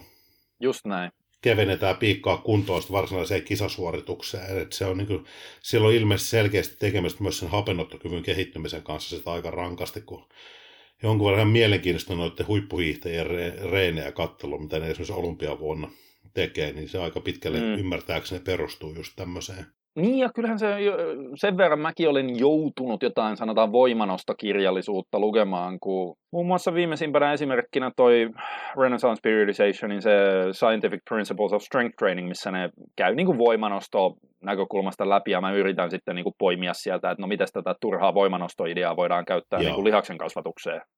Niin kyllähän se perushomma on se, että, että kun sä treenaat kohti voimanostokisaa, niin sä teet siellä aika pitkään sellaista perusvoimatreeniä, joka ei itsessänsä vielä sua piikkaa hermostollisesti, mutta se kumuloi sulla uupumusta. Ja sitten sä rupeat siellä loppua kohden pudottamaan sitä treenivolyymia sama, siis niin kuin tosi rajusti samalla, kun sä vielä nostat sitä suhteellista intensiteettiä, eli sä meet kaikkein raskaimpiin painoihin, ja se sillä niin kuin viimeisellä yhdellä kahdella viikolla, niin se saa aikaan sen, että se pudonnut volyymi, Joo. niin sallii sulta sen kumuloituneen uupumuksen purun, eli sä palaudut siitä, ja se sun todellinen, tiedätkö, niin kuin, äh, viimeisen kahdeksan viikon aikana rakentama perusvoima tavallaan pääsee esille, kun sä purat sen uupumustilan sieltä, mutta samaan aikaan sitten, kun sä vielä nostat, että sä meetkin vaikka yli 90 prosenttia, 95 prosenttia sun ykkösmaksimeista, mutta teet vaan jotain ykkösiä niillä, Joo. niin se hermottaa ja piikkaa vielä niin kuin pikkasen pidemmälle sitä, niin siellähän käytetään jopa voimanostossa tuollaisessa ihan sitä samaa overreaching-periaatetta, Just näin. siis tuossa mielessä. Joo, joo. Ja nyt sitten bodausharjoitteluun, se on jotenkin vaan, kyllä se on otettu sieltä mun mielestä noin niin kuin suorituskykylajeista aika suoraan, ja mäkin käytin sitä jo tavallaan puoli intuitiivisesti jo ihan melkein 20 vuotta sitten, kun mulla oli se perus neljän viikon blokki jossa sitten vähän niin kuin, se oli hauska. Mä tein silloin just tälleen, että et ekalla viikolla vaikka kolme sarjaa per liike, Joo. tokalla viikolla neljä, kolmannella viisi, neljännellä kuusi, ei nyt ehkä ihan noin suora viiva, mm. mutta tuossa tossa logiikassa vähän samalla tavalla kuin nykyisin joku Mike Israelin mallilla mennään Joo. MEVstä MRV. Ja sitten mä yleensä käytin niitä erikoistekniikoita ainoastaan sillä neljännellä viikolla ja sitten oli kevennys. Ja sitä samaa viiden viikon systeemiä mä pyöritin siellä monta vuotta. Ja se tuntui siltä, ainakin silloin, että kyllä sillä niin kuin myös lihaskasvuun sai jotain pientä lisää. Toisaalta kuka nyt tietää sitten, että jos mä olisin vaikka käyttänyt niitä erikoistekniikoita, Niin.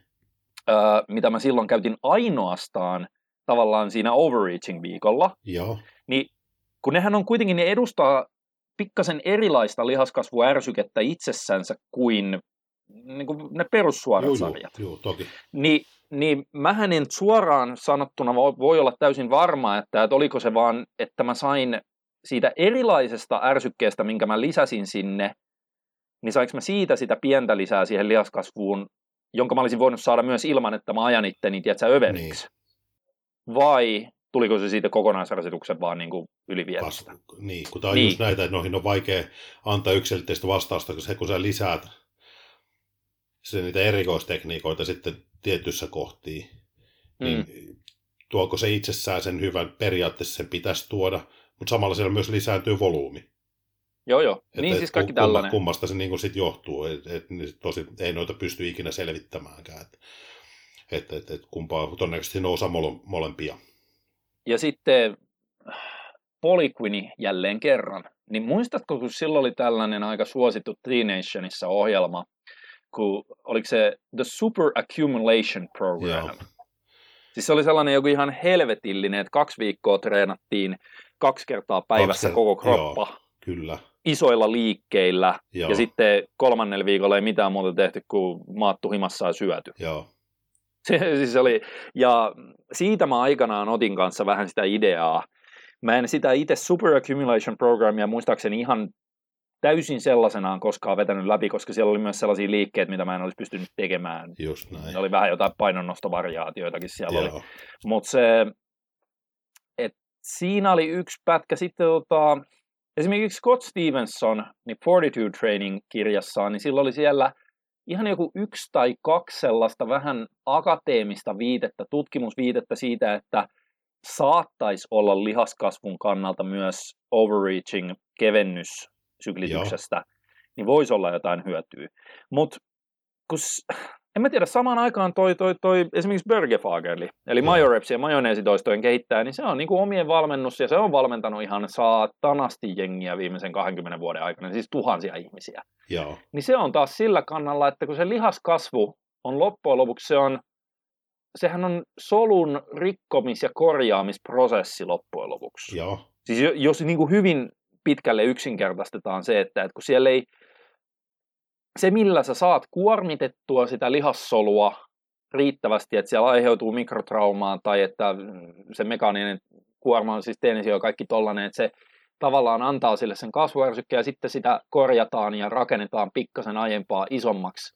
Joo. Niin jos se on vaan niin yksinkertaisesta hommasta kyse, niin silloinhan on sellainen, että sä ekaksi kaivat ihan, niin kuin tämä kysymyksen kysyjä Joo. Joo. Sen asetteli, että kaivetaan ihan vitullista ojaa, kuoppaa, ja sitten Mm. yritetään antaa sille vähän pidempi ajanjakso tavallaan uudelleen täyttää sitä. Niin mä, siinä on myös oma logiikkansa, että se ei välttämättä ole edes niin kuin kauhean suotavaa se sellainen overreaching bodaus mielessä.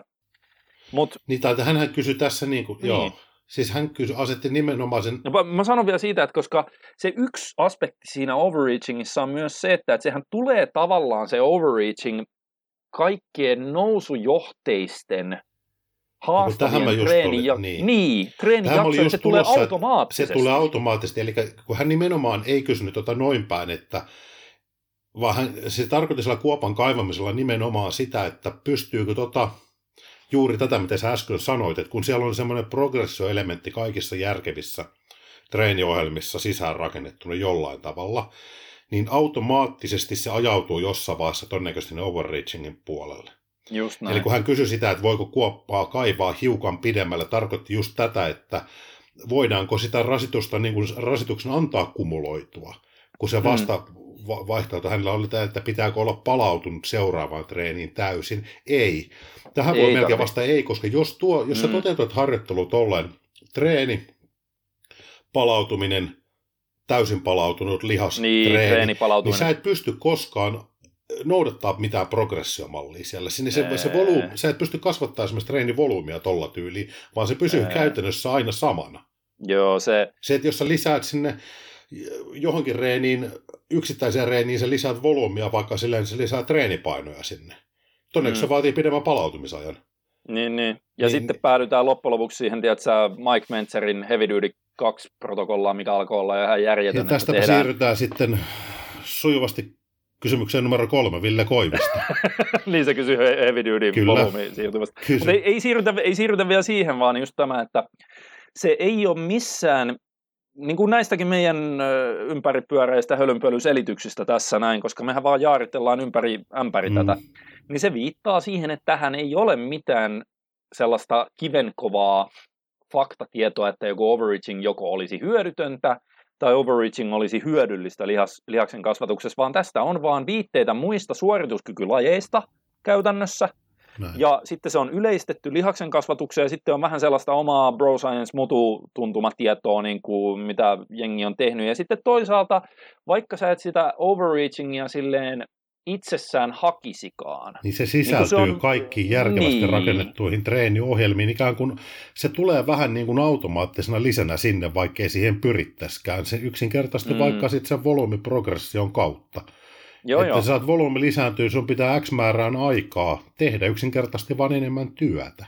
Joo, joo. Niin silloin se jossain vaiheessa, kun tota vaan lisää lisää, niin sinne ajaudutaan. Se, se, se että miten sinne ajaudutaan, niin voihan sen ohjelman tavallaan yhden syklin sitten lopettaa ikään kuin jo ennen, jos se on jatkunut tarpeeksi pitkä mm. ennen kuin ollaan siellä overreaching, ja varmasti on toimiva ohjelma niin. On, mutta siinä jätetään mutta vähän... Se alkuperäinen mm. kysymys, et, eli ei, väärä tyyli mun mielestä on toteuttaa nousujohteista harjoittelua, on, on se, että treenataan vaikka kuinka kovaa se yksi treeni, ja sitten venataan niin kauan, kun ollaan täydellisesti palautunut. Joo, se... Koska tuohon on vaikea mahduttaa kehittävän harjoittelun niin kuin elementtejä tuon tyyppiseen.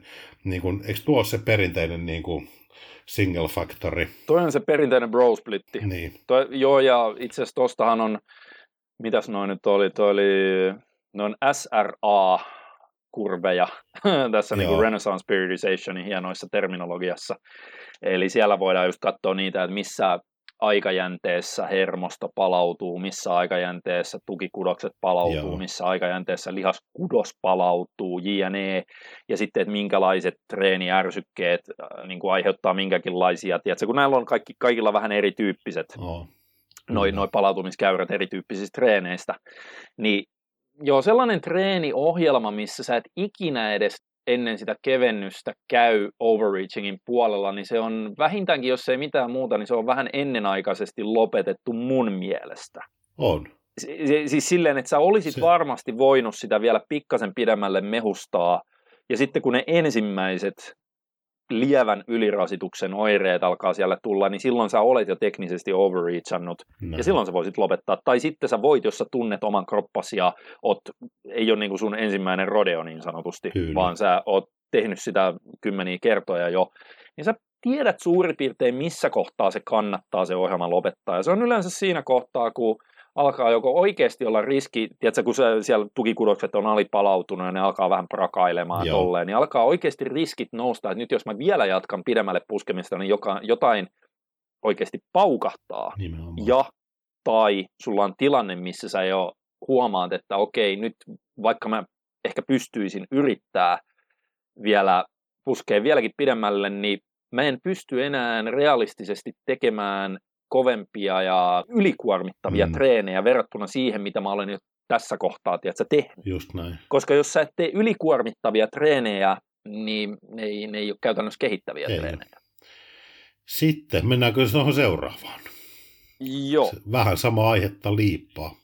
Ville Koivisto niin, niin tämä oli tämä heavy duty volyymi-siirtymä. Olen vuosia treenannut heavy duty tyylisesti, eli todella pienellä volyymilla, mutta kovalla intensiteetillä pääsääntöisesti pailureen.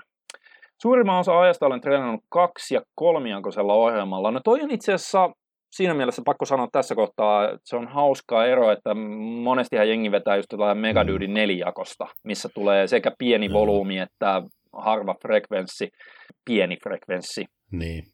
Jos sä teet kaksi- tai kolmijakoisella heavy dutyä, niin siinä sentään tulee vähän dograppi-tyylisesti tiheähkö frekvenssi.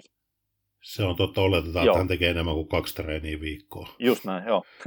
Treeniin olisi aika saada muutosta, kyllä. Voisitteko opastaa, miten lähteä järkevästi toteuttamaan ns. volyymitreeniä?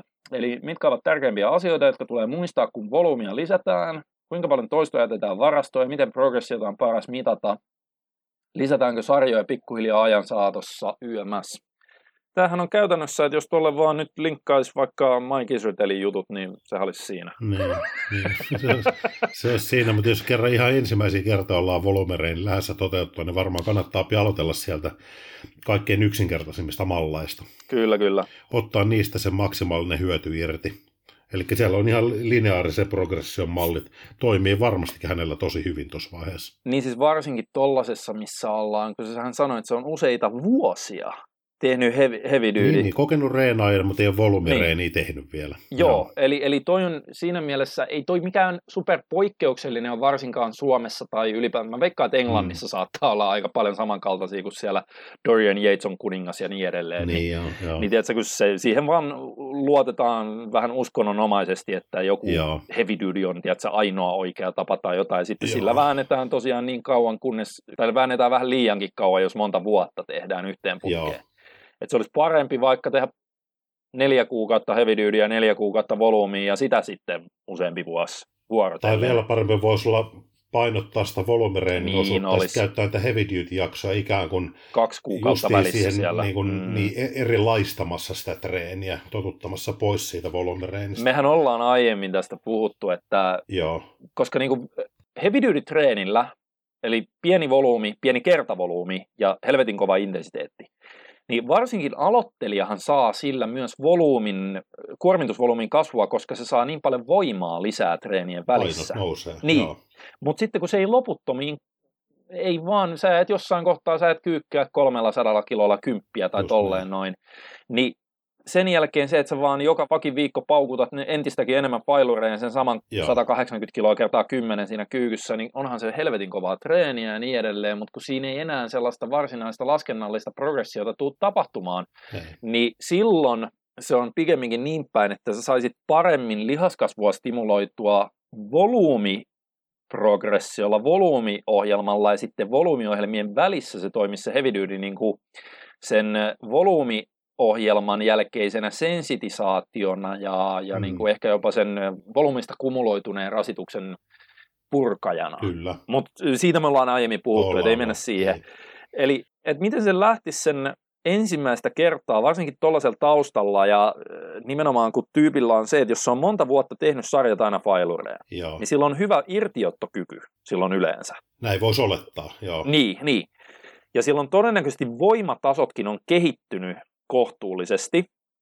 Eli se on siinä mielessä vähän eri tilanteessa kuin ihan totaali aloittelija, mutta sen volyymin sietokyky on aika pieni. Joo. Niin silloin ensinnäkin sarjoja ei tehdä volyymitreenissä pääsääntöisesti melkein koskaan failureen. Yleensä jätetään vähintään se 11 vajaaksi sieltä jopa ennen ehkä kevennystä, koska silloin sä vaan saat enemmän kokonaisvolyymia ilman, että sä tapat sitä sun hermostoa. Nimenomaan. Joo. Niin tollainen tyyppi, mä heitän vaikka itse tällaisen, mistä se lähtisi, niin se sama 2-3-jakoinen ohjelma voi olla ihan niin kuin treeni, se treenijako ei ole siinä niin, Joo. se ei mun mielestä niin kuin siihen, että se on ihan hyvä, vaikka jos se treenaa kaksi kertaa viikossa lihakset läpi kaksijakoisella, ehkä kolmijakoisella, jos se vaikka viisi päivää viikossa treenaa, niin se voi myös toimii. Mutta sitten ottaa siellä mitäköhän se nyt olisi, siis liikevalikoimat sun muut. Ne liikkeetkin voi olla hyvin samoja, uh, mutta tosiaan tehdään vaan sen sijaan, että se olisi yksi kuolemaan saakka vedetty joku tapposarja per liike, niin sä lähetkin siitä, että sä teet vakiopainolla vähintään vaikka joku kolme työsarjaa, joissa kaikissa samat toistomäärät, tai mm. sitten ainakin liikutaan jollain sanotaan 8-10 toiston alueella – jolloin se voi olla vaikka ekasarja 10 toistoa, tokasarja 19, kolmas sarja 18, että ne on kaikki suhteessa vaikka heitetään 12 jää varastoon. Joo. Ja ei kannata sen enempää ehkä alkuun tehdä kuin kolme työsarjaa per liike, ja jos sen tekee kaksi kertaa viikossa, niin se on kuusi työsarjaa per niin kuin lihas. Jos sä teet kaksi liikettä, niin se on jo 12. Et, et siis niin kuin, sä saat alkuun tuollaisista suorista, tiukoista sarjoista, mitkä ei ole kuitenkaan ihan failureen, niin jos sä oot tehnyt aiemmin vain yhden sarjan failureen, niin sitten, että sä teetkin vaikka jo kolme sarjaa, ei ihan failureen, niin se kokonaisvolyymi on ihan vitusti suurempi. On, on, on. Ja tuo on niin ihan hyvä yleisnyrkkisääntö, vaikka se on aika laaja haarukka, mutta etsii tuo yleensä, niin kuin yleisemmin kannattaa lähteä sen volyymin osalta, että se olisi niin kuin, jos miettii sitä yhtä reeniä, niin kuudesta kymmeneen työsarjaa per lihasryhmä. Joo. Johonkin siihen väliin se asettuu. Se on niin kuin, riippuen just siitä, että mistä sä oot tullut siihen. Niin, mutta ehkä tämän kohdalla se voisi olla jopa se kuusi sarjaa per, per lihasryhmä, Mieluummin. jos se on tultu siitä yhdestä sarjasta joo, per joo. lihasryhmä. Ja se, miten nyt sanoin, siis kun siinä on just tämä, että kun sä vaihdat hermostollisesta treenistä, mitä heavy duty treeni on, tässä vaikka, että kun hän sanoi tälleen, että heavy duty tyylisen, niin mä en oikein ole varma, että ollaanko reennyt oikeasti Mentsarin heavy dutyllä, vai onko tässä ollut joku vähän volyymirikkaampi versio kuitenkin sitten, missä on vaan viety niin kuin, käytetty niin kuin kovaa intensiteettiä sitten hyödyksi. No mutta siis äh, silti ne tunnusmerkithän siellä täyttyy, mm. että sulla on pieni volyymi ja kaikki sarjat failureen, Joo. niin kun sä siitä lähdet poispäin, eli sä lähdet hakemaan nimenomaan lihaskasvuärsykettä kuormitusvolyymilla, niin just tämäkin, että sä vertaat vaikka, että sä tekisit yhdessä liikkeessä yhden sarjan kuolemaan saakka 100 kiloa kertaa 10 toistoa. Niin. niin silloin siinä on tässä kyseisessä liikkeessä on tuhannen kilon volyymi mm. periaatteessa. Mutta jos sä teetkin kolme kasia sillä samalla painolla, niin se kokonaisvolyymi onkin silloin, mitä se on, 2400. Näin. Eli vaikka sä jätät aiempaan totuttuna, sä jätät paljon niin kuin enemmän varaa niihin sarjoihin, se tuntuu ihan läpsyttelyltä ehkä aluksi, Joo. niin sä yli tuplaat sen sun se, kuormitusvolyymin, kyllä. ja se on silti tuloksekasta volyymia, koska ne ei ole kuitenkaan silleen, että niissä olisi 15 varaa. Ei, ei. Niin se kannattaa lähteä siitä pienimmästä mahdollisesta volyymista, millä sä huomaat, että sä saat jotain tulosta, ja sitten sen jälkeen hiljalleen, just tähän Mikey tyyliin, niin ruvetaan kasvattaa niitä sarjamääriä. Mutta pidetään ne parametrit muuten samoina, että et ei mennä pailureen, vaan pysytellään. Mä en ihan tykkää siitä, tiedätkö, siitä Renaissance Periodizationin siitä, että, että olisi joku 14 vajaaksi pailureesta. Niin, se on liikaa. Se, se on ehkä vähän liikaa. Et mä tykkään suurimman osan ajasta jopa treeniblogin alussa niin olla silleen, että siellä olisi ehkä joku 12 Joo. varaa. Et 1-12 on aika sopiva ja se on mun mielestä helpompi sellainen jopa niin kuin arvioidakin kuin se, että no nyt oli 14 varaa. Millä, se, se on hankala arvioida. Joo. Niin silloin sä vältät, kun sä et mene ihan failureen, mutta melkein, niin sä vältät sitä poikkeuksellisen kovaa hermoston tappoa, mitä ne ihan viimeiset failuretoistot teettää, mutta sä saat edelleen valtaosan siitä kuormitusvolyymista, niin sä pidät noin samana. Sä pidät Kyllä. sen, että, se on joka sarja on sen 1-12 vähintään vajaaksi pailuresta, mutta ei kuitenkaan mitään neljää toistoa välttämättä. Joo. Ja sitten sä vaan kasvatat sarjamääriä. Silleen vaikka, että, että ekalla viikolla kolme sarjaa, tokalla viikolla sä teet, jos sä teet vaikka kaksi kertaa viikossa sen saman lihaksen, niin se onkin silleen, että sä lisäät sinne kaksi sarjaa yhteensä mm. viikon aikana. Että sä meetkin siitä, että jos sulla oli kaksi kertaa kolme sarjaa, mikä on kuusi sarjaa Joo. viikon aikana, niin sä meet siitä kaksi kertaa neljään sarjaa, mikä on kahdeksan sarjaa. Sitten sä meet kolmannella viikolla siihen, että se on kaksi kertaa viisi sarjaa, ja se on kymmenen sarjaa volyymiä. Siitä voidaan mennä vielä 12, ja sitten varmaan alkaa olla jo pieni kevennyksen tarve ja niin edelleen. Sitten otetaan kevennys, lisätään pikkasen painoja ja alusta. Se sama volyymiprogressio. Se on ihan, ihan pätevä tapa. Niin. Tai aloitetaan yksi sarja ylempää tai niin. jotain tällaista. Tuo on ihan perus, hyvä perusmalli, mistä hän voisi lähteä niin kokeneena reenaajana toteuttaa tuota volyymireeniä, mutta se on tosissaan, että sille kannattaa hänenkin varmaan, kun siihen lähtee, niin uhrata ihan oikeasti aikaa ja alkaa miettiä ehkä jatko sitä, että josko se treenipainotus asuisikin vähän enemmän sillä volyymipuolella. Voi tulla yllättävän positiivisia löydöksiä sen kehityksen suhteen. Sivunottina mainittakoon, että mä joudun menemään nyt lattialle istumaan, kun tuo aurinko tuli tuolta tuon fucking rakennuksen no, takaa. Varmaan niin. helvetin kiva huudella tuolta tämmöisiä, kun täällä sataa vettä kaatamalla. Mutta ei se mitään. et saa sympatia. Mutta se ehkä sellaisena psykologisena hommana siinä on se, että jos joku on tottunut tekemään nimenomaan intens- no heavy duty tyyppistä treeniä, että siellä jokainen sarja, mikä tehdään, niin on ihan niin kuin kuolemaan saakka. Se ei tunnu se volyymipohjainen harjoittelu varsinkaan sillä syklin ekalla viikolla kauhean ihmeelliseltä. Joo. Se on erilainen se kuormitus, se on kumuloituva se mm. kuormitus. Eli se, se, sen alkaa huomaamaan siitä, että kun sä oot tehnyt vaikka sanotaan, että sulla on neljän viikon treeniblokki siinä tai treenisykli, niin sä ehkä huomaat sen kolmannella viikolla, että hei, että, että mä en ikinä tee sarjoja failureja, mutta kyllä tämä saatana alkaa vähän niin kuin tuntua lihaksissa ja, Joo. ja tollain, että siellä on sellainen epämääräinen sellainen raskaus alkaa tunna, tulla sinne lihaksiin, kun se kumuloituu, se uupumus ja se rasitus, mutta siitä ei ikinä saa sellaisia samanlaisia, tiedätkö, niin kuin hullun Instagramiin kuvattavan sarjan, tiedätkö, missä on 15 pudotusta ja kauhea sellainen dopamiini high rush siellä, Joo. niin et sitä ei kannata odottaa niin volyymitreenistä. Mutta se on niin kuin selkeästi haastavampaa reeniä sen palautumisen kannalta. Kun itse on tehnyt on. molempia niiden yhdistelmään, niin se, se raskas volyymireeni pitkään jatkettuna tuo semmoisen kokonaisvaltaisen väsymyksen.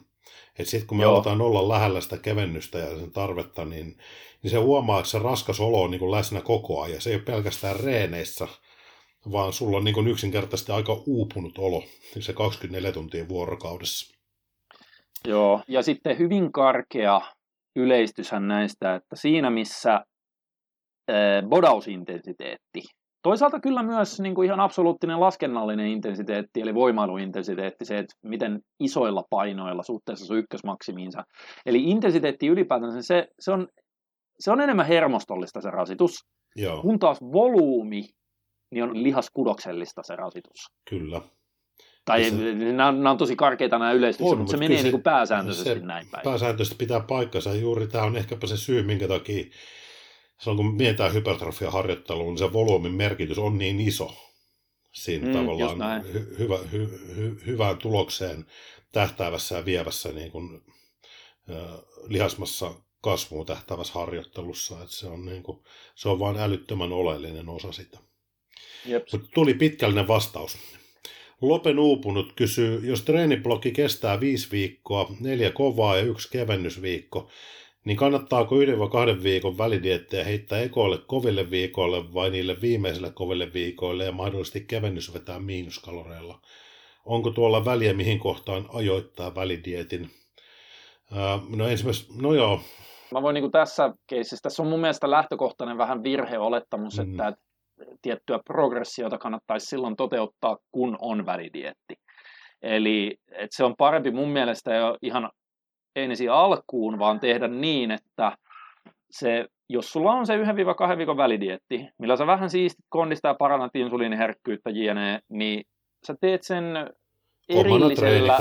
ikään Niin, mm. just näin, että sä, sä, et niin kuin laske, sä et yritä silloin toteuttaa sitä progressiivista plussakalorikauden ohjelmaa, koska se menee vähän hukkaan siinä. Kyllä. Ja, ja se, että koska silloin kun sä oot miinuskaloreilla, niin siinä on vähän eri tavoitteet, että se on lähinnä lihasmassan ylläpito, ja silloin se onnistuu paljon epäspesifisemmällä treenillä kuin taas silloin, kun yritetään oikeasti puristaa vähän lihaskasvua irti kropasta. Silloin se on spesifisempi se tarve. Niin se kannattaa säästää se progressio ja progressioon perustuva sellainen täsmätreeni nimenomaan silloin, kun sä oot plussalla. Näin.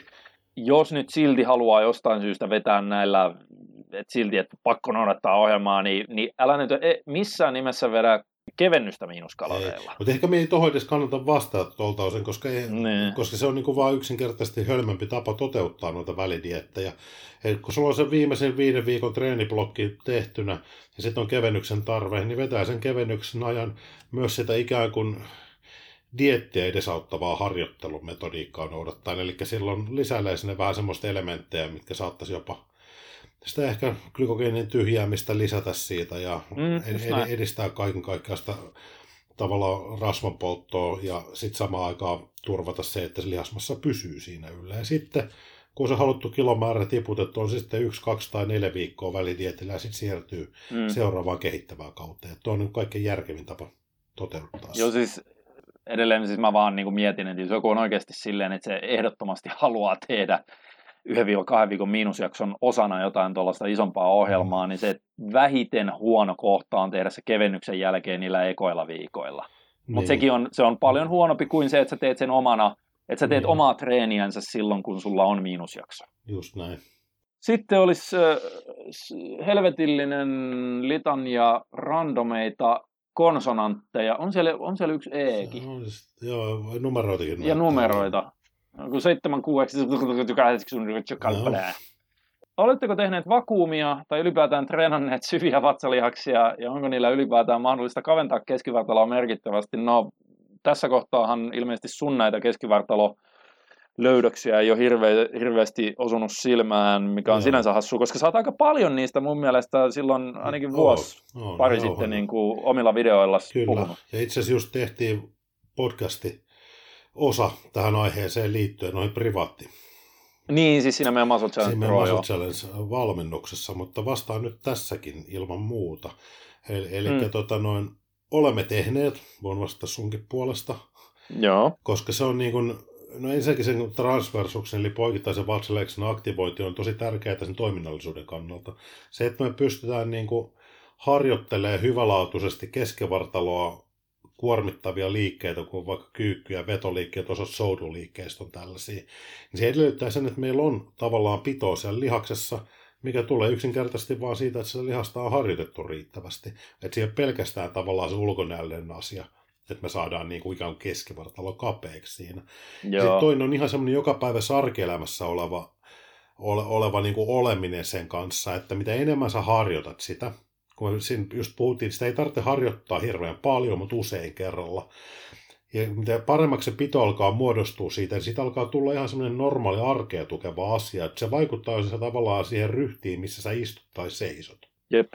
Että se on, siellä on se tensio, on siellä syvällä vassassa silloin, mikä tietysti sitten tavallaan on ihan se hyvinvoinnin alaselän ja ylipäätään sen keskivartalon hyvinvoinnin kannalta aika tärkeä osa. Että sulla on semmoinen pieni pito siellä, mikä tietysti vähentää sitten loukkaantumisriskiä, koska alaselkävammat on sekä liikkuvilla että liikkumattomilla ihmisillä niin arkielämässä tapahtuneena niin yllättävän yleisiä. Tai en tiedä, onko se yllättävän, ne on vain yleisiä. Ne on yleisiä ja varsinkin mitä enemmän on ikää, niin. mitä enemmän on painoa, jne. Ja painoa yleensä on enemmän silloin, kun on enemmän ikää. Just näin. Mutta joo, tosiaan siinä, tämä on hassu silleen, kun me vähän toistetaan nyt ehkä mm. vähän lyhyemmin kuin siinä privaattipodcastissa, mutta se mun mielestä niin kuin mä voisin jakaa keskivartaloharjoittelun kolmeen erilaiseen kategoriaan, joista se tyypillisen on se vähiten funktionaalinen tapa harjoitella. Niin, tehdään vatsarutistuksia. Tehdään isoilla lisäpainoilla, yritetään voittaa joku salin vatsarutistusmestaruuskilpailu mm. tai joku tällainen, tiedätkö, että kuka tekee vatsarutistuskoneessa isoimmalla lisäpainolla tai jotain. Ja kyllä mä tein itse sitä samaa hommaa silloin niin kuin ensimmäiset ehkä 5-10 treenivuotta. Öö, siinä me, siis mä väitän, että mä sain sellaisella, että mä tein vatsarutistuksia ja jopa istumaan nousuja, sun muita näitä perinteisempiä suoriin vatsalejaksiin kohdistuvia liikkeitä, kun mä tein öö, kasvavilla kuormilla, niin jonkin verran mä sain jopa paksuutta ehkä vatsalihaksiin, vaikka sekin on kyseenalaista, miten paljon siihen oikeasti voi saada niin. hypertrofiaa. Se on joku, se on hyvin geneettinen, mm. hyvin, hyvin geneettinen lihasryhmä johtuen sen, siitä aponeuroosista. Mutta niin. Just näin. Mutta sanotaan, että mulla oli ehkä geneettinen edellytys, kun mulla on aina skidistä saakka ollut Joo. ihan hyvä erottuva pakki, päkki, sixpack, miten tämä menee. Ja sitten mä sain jonkin verran siihen vielä paremmin sellaista pientä kokoa lisää sillä progressiivisella sarjapainoa, vähän niin kuin bodaustreenilla Joo. vatsalle. Mutta sitten se toinen kategoria, mihin mä siirryin aika eksklusiivisesti joku, mitä mä sanoisin, kymmenen vuotta sitten, niin se on jo sellainen, että unohdetaan ne lisäpainot ja tehdään hämärää funktionaalista shittiä keskivartalolle esimerkiksi Scodeibelin näistä kaikista Joo. sidautsia, mitä lienee chopperivariaatioista, sellaiset tehdään paljon lankkuasennosta, erilaisia kiertoja ja epästabiilista asennosta tai epästabiililla alustalla, kehon painolla laajoja liikkeitä, joissa ei kuitenkaan ulkosta painoa yleensä Joo. käytetä yhtään, mutta niistä saadaan tosi haastavia. Siis paljon haastavampia mun mielestä kuin lisäpaino Just jostain niin. rutistuksista. Niin se oli jo mulla sellainen, että se vähän enemmän paransi sitä siirtymävaikutusta muihin liikkeisiin, ja sitten se, äh, kun mä tein sitä, mä rupesin tekemään sitä yhdellä off-seasonilla kahden kisadietin välissä, niin mä väitän, että mä sain ihan niin kuin jonkin verran sellaista lisäerottuvuutta keskivartalon lihaksiin, todennäköisesti sen takia, että niiden vaan sellainen keskimääräinen tonus, lihastonus Joo. parani sillä. Mutta se, mikä sitten vielä, ja tästähän on viime aikoina ollut ihan yleisesti ihan jopa pro tästä vakuumiharjoittelusta. Se on mun mielestä se ko- kolmas kategoria, mikä Joo. on äh, kirjaimellisesti sen syvän transversuksen Se on harjoittaminen. ihan pelkästään silloin sen Just tätä. koska siihen ei sisälly hmm. tavallaan liikettä ollenkaan, joten se suoravatsilihan ei altistu käytännössä rasitukselle siinä. Korkeintaan hmm. saattaa olla pienessä isometrisessä pidossa siinä, mutta semmoinenhan ei ole kauhean hypertrofista harjoittelua, pelkästään ei, se, että ei. se on isometrinen pito jossain. Eli se tavallaan on hyvin spesifiä poikittaisen vatsalihaksen harjoittamista. Ja se, totta kai se kaventaa sitä keskivartaloa ihan jo sen, sen lihaksen supistuksen mekaniikalta, kun sitä miettii, että se, se on poikittain sellaisen tavallaan pinnallisen vatsalihaksen alla, takana, voisi sanoa takana, Joo. No joo, joo. Takapuolella semmoinen ikään kuin poikittain oleva vaippa siellä. Ja nyt kun se lihas supistuu, niin, niin kuin mikä tahansa lihas, niin se insertit ja orikot vetävät toisiaan puoleensa. Ja sitten kun se on kiinni siinä ylemmässä pintakerroksessa, niin sehän vetää sitä mukanaan sisäänpäin. Joo, joo. Eli, eli se, on niinku, se on ihan aito efekti, mikä, minkä se tekee sen keskivartalo niinku kaventavasti, kun sä pystyt ja osaat sitä hyvin aktivoida. Kaikkihan niistä, se voi olla alku aika vaikea itse asiassa löytää se. Se, että millä sä sen spesifisti saat. Tämä on hauska, koska äh, mä en tiedä, ootko yhtään seurannut tätä tällä hetkellä, mutta esimerkiksi äh, just tuoreella New York Pro Niin kuin kisan voittajalla Juan Dizon Morelilla, niin sillä oli jokun aika sitten se pisti, niin kuin, kun se on harjoitellut just vaan vakuumeja. Joo. Ja se pisti aika, aika hullun näköisen vakuumin, varsinkin kun ottaa huomioon, miten iso ukko se on. Joo. Se pisti Instagramiinsa, ja sitten toinen aika iso luoka IFBB Pro, eli uh, Josh Wade, Joo. tiedätkö se? En. Niin se oli ottanut siitä, se oli kysynyt ihan suoraan, että mitä helvettiä, että, että voit sä niin kuin mulle neuvoa, miten toi menee. Ja sitten se oli ruvennut sitä harjoittelemaan, ja se oli saanut ihan helvetti, siis ihan kahdessa kuukaudessa. Joo niin se oli saanut omaa keskivartalonsa silleen niin, kuin niin paljon paremmin kuriin Joo. pelkällä vakuumin tekemisellä joka päivä. että se teki muistaakseni kymmenen sellaista sarjaa Joo. tavallaan sitä aamuisin.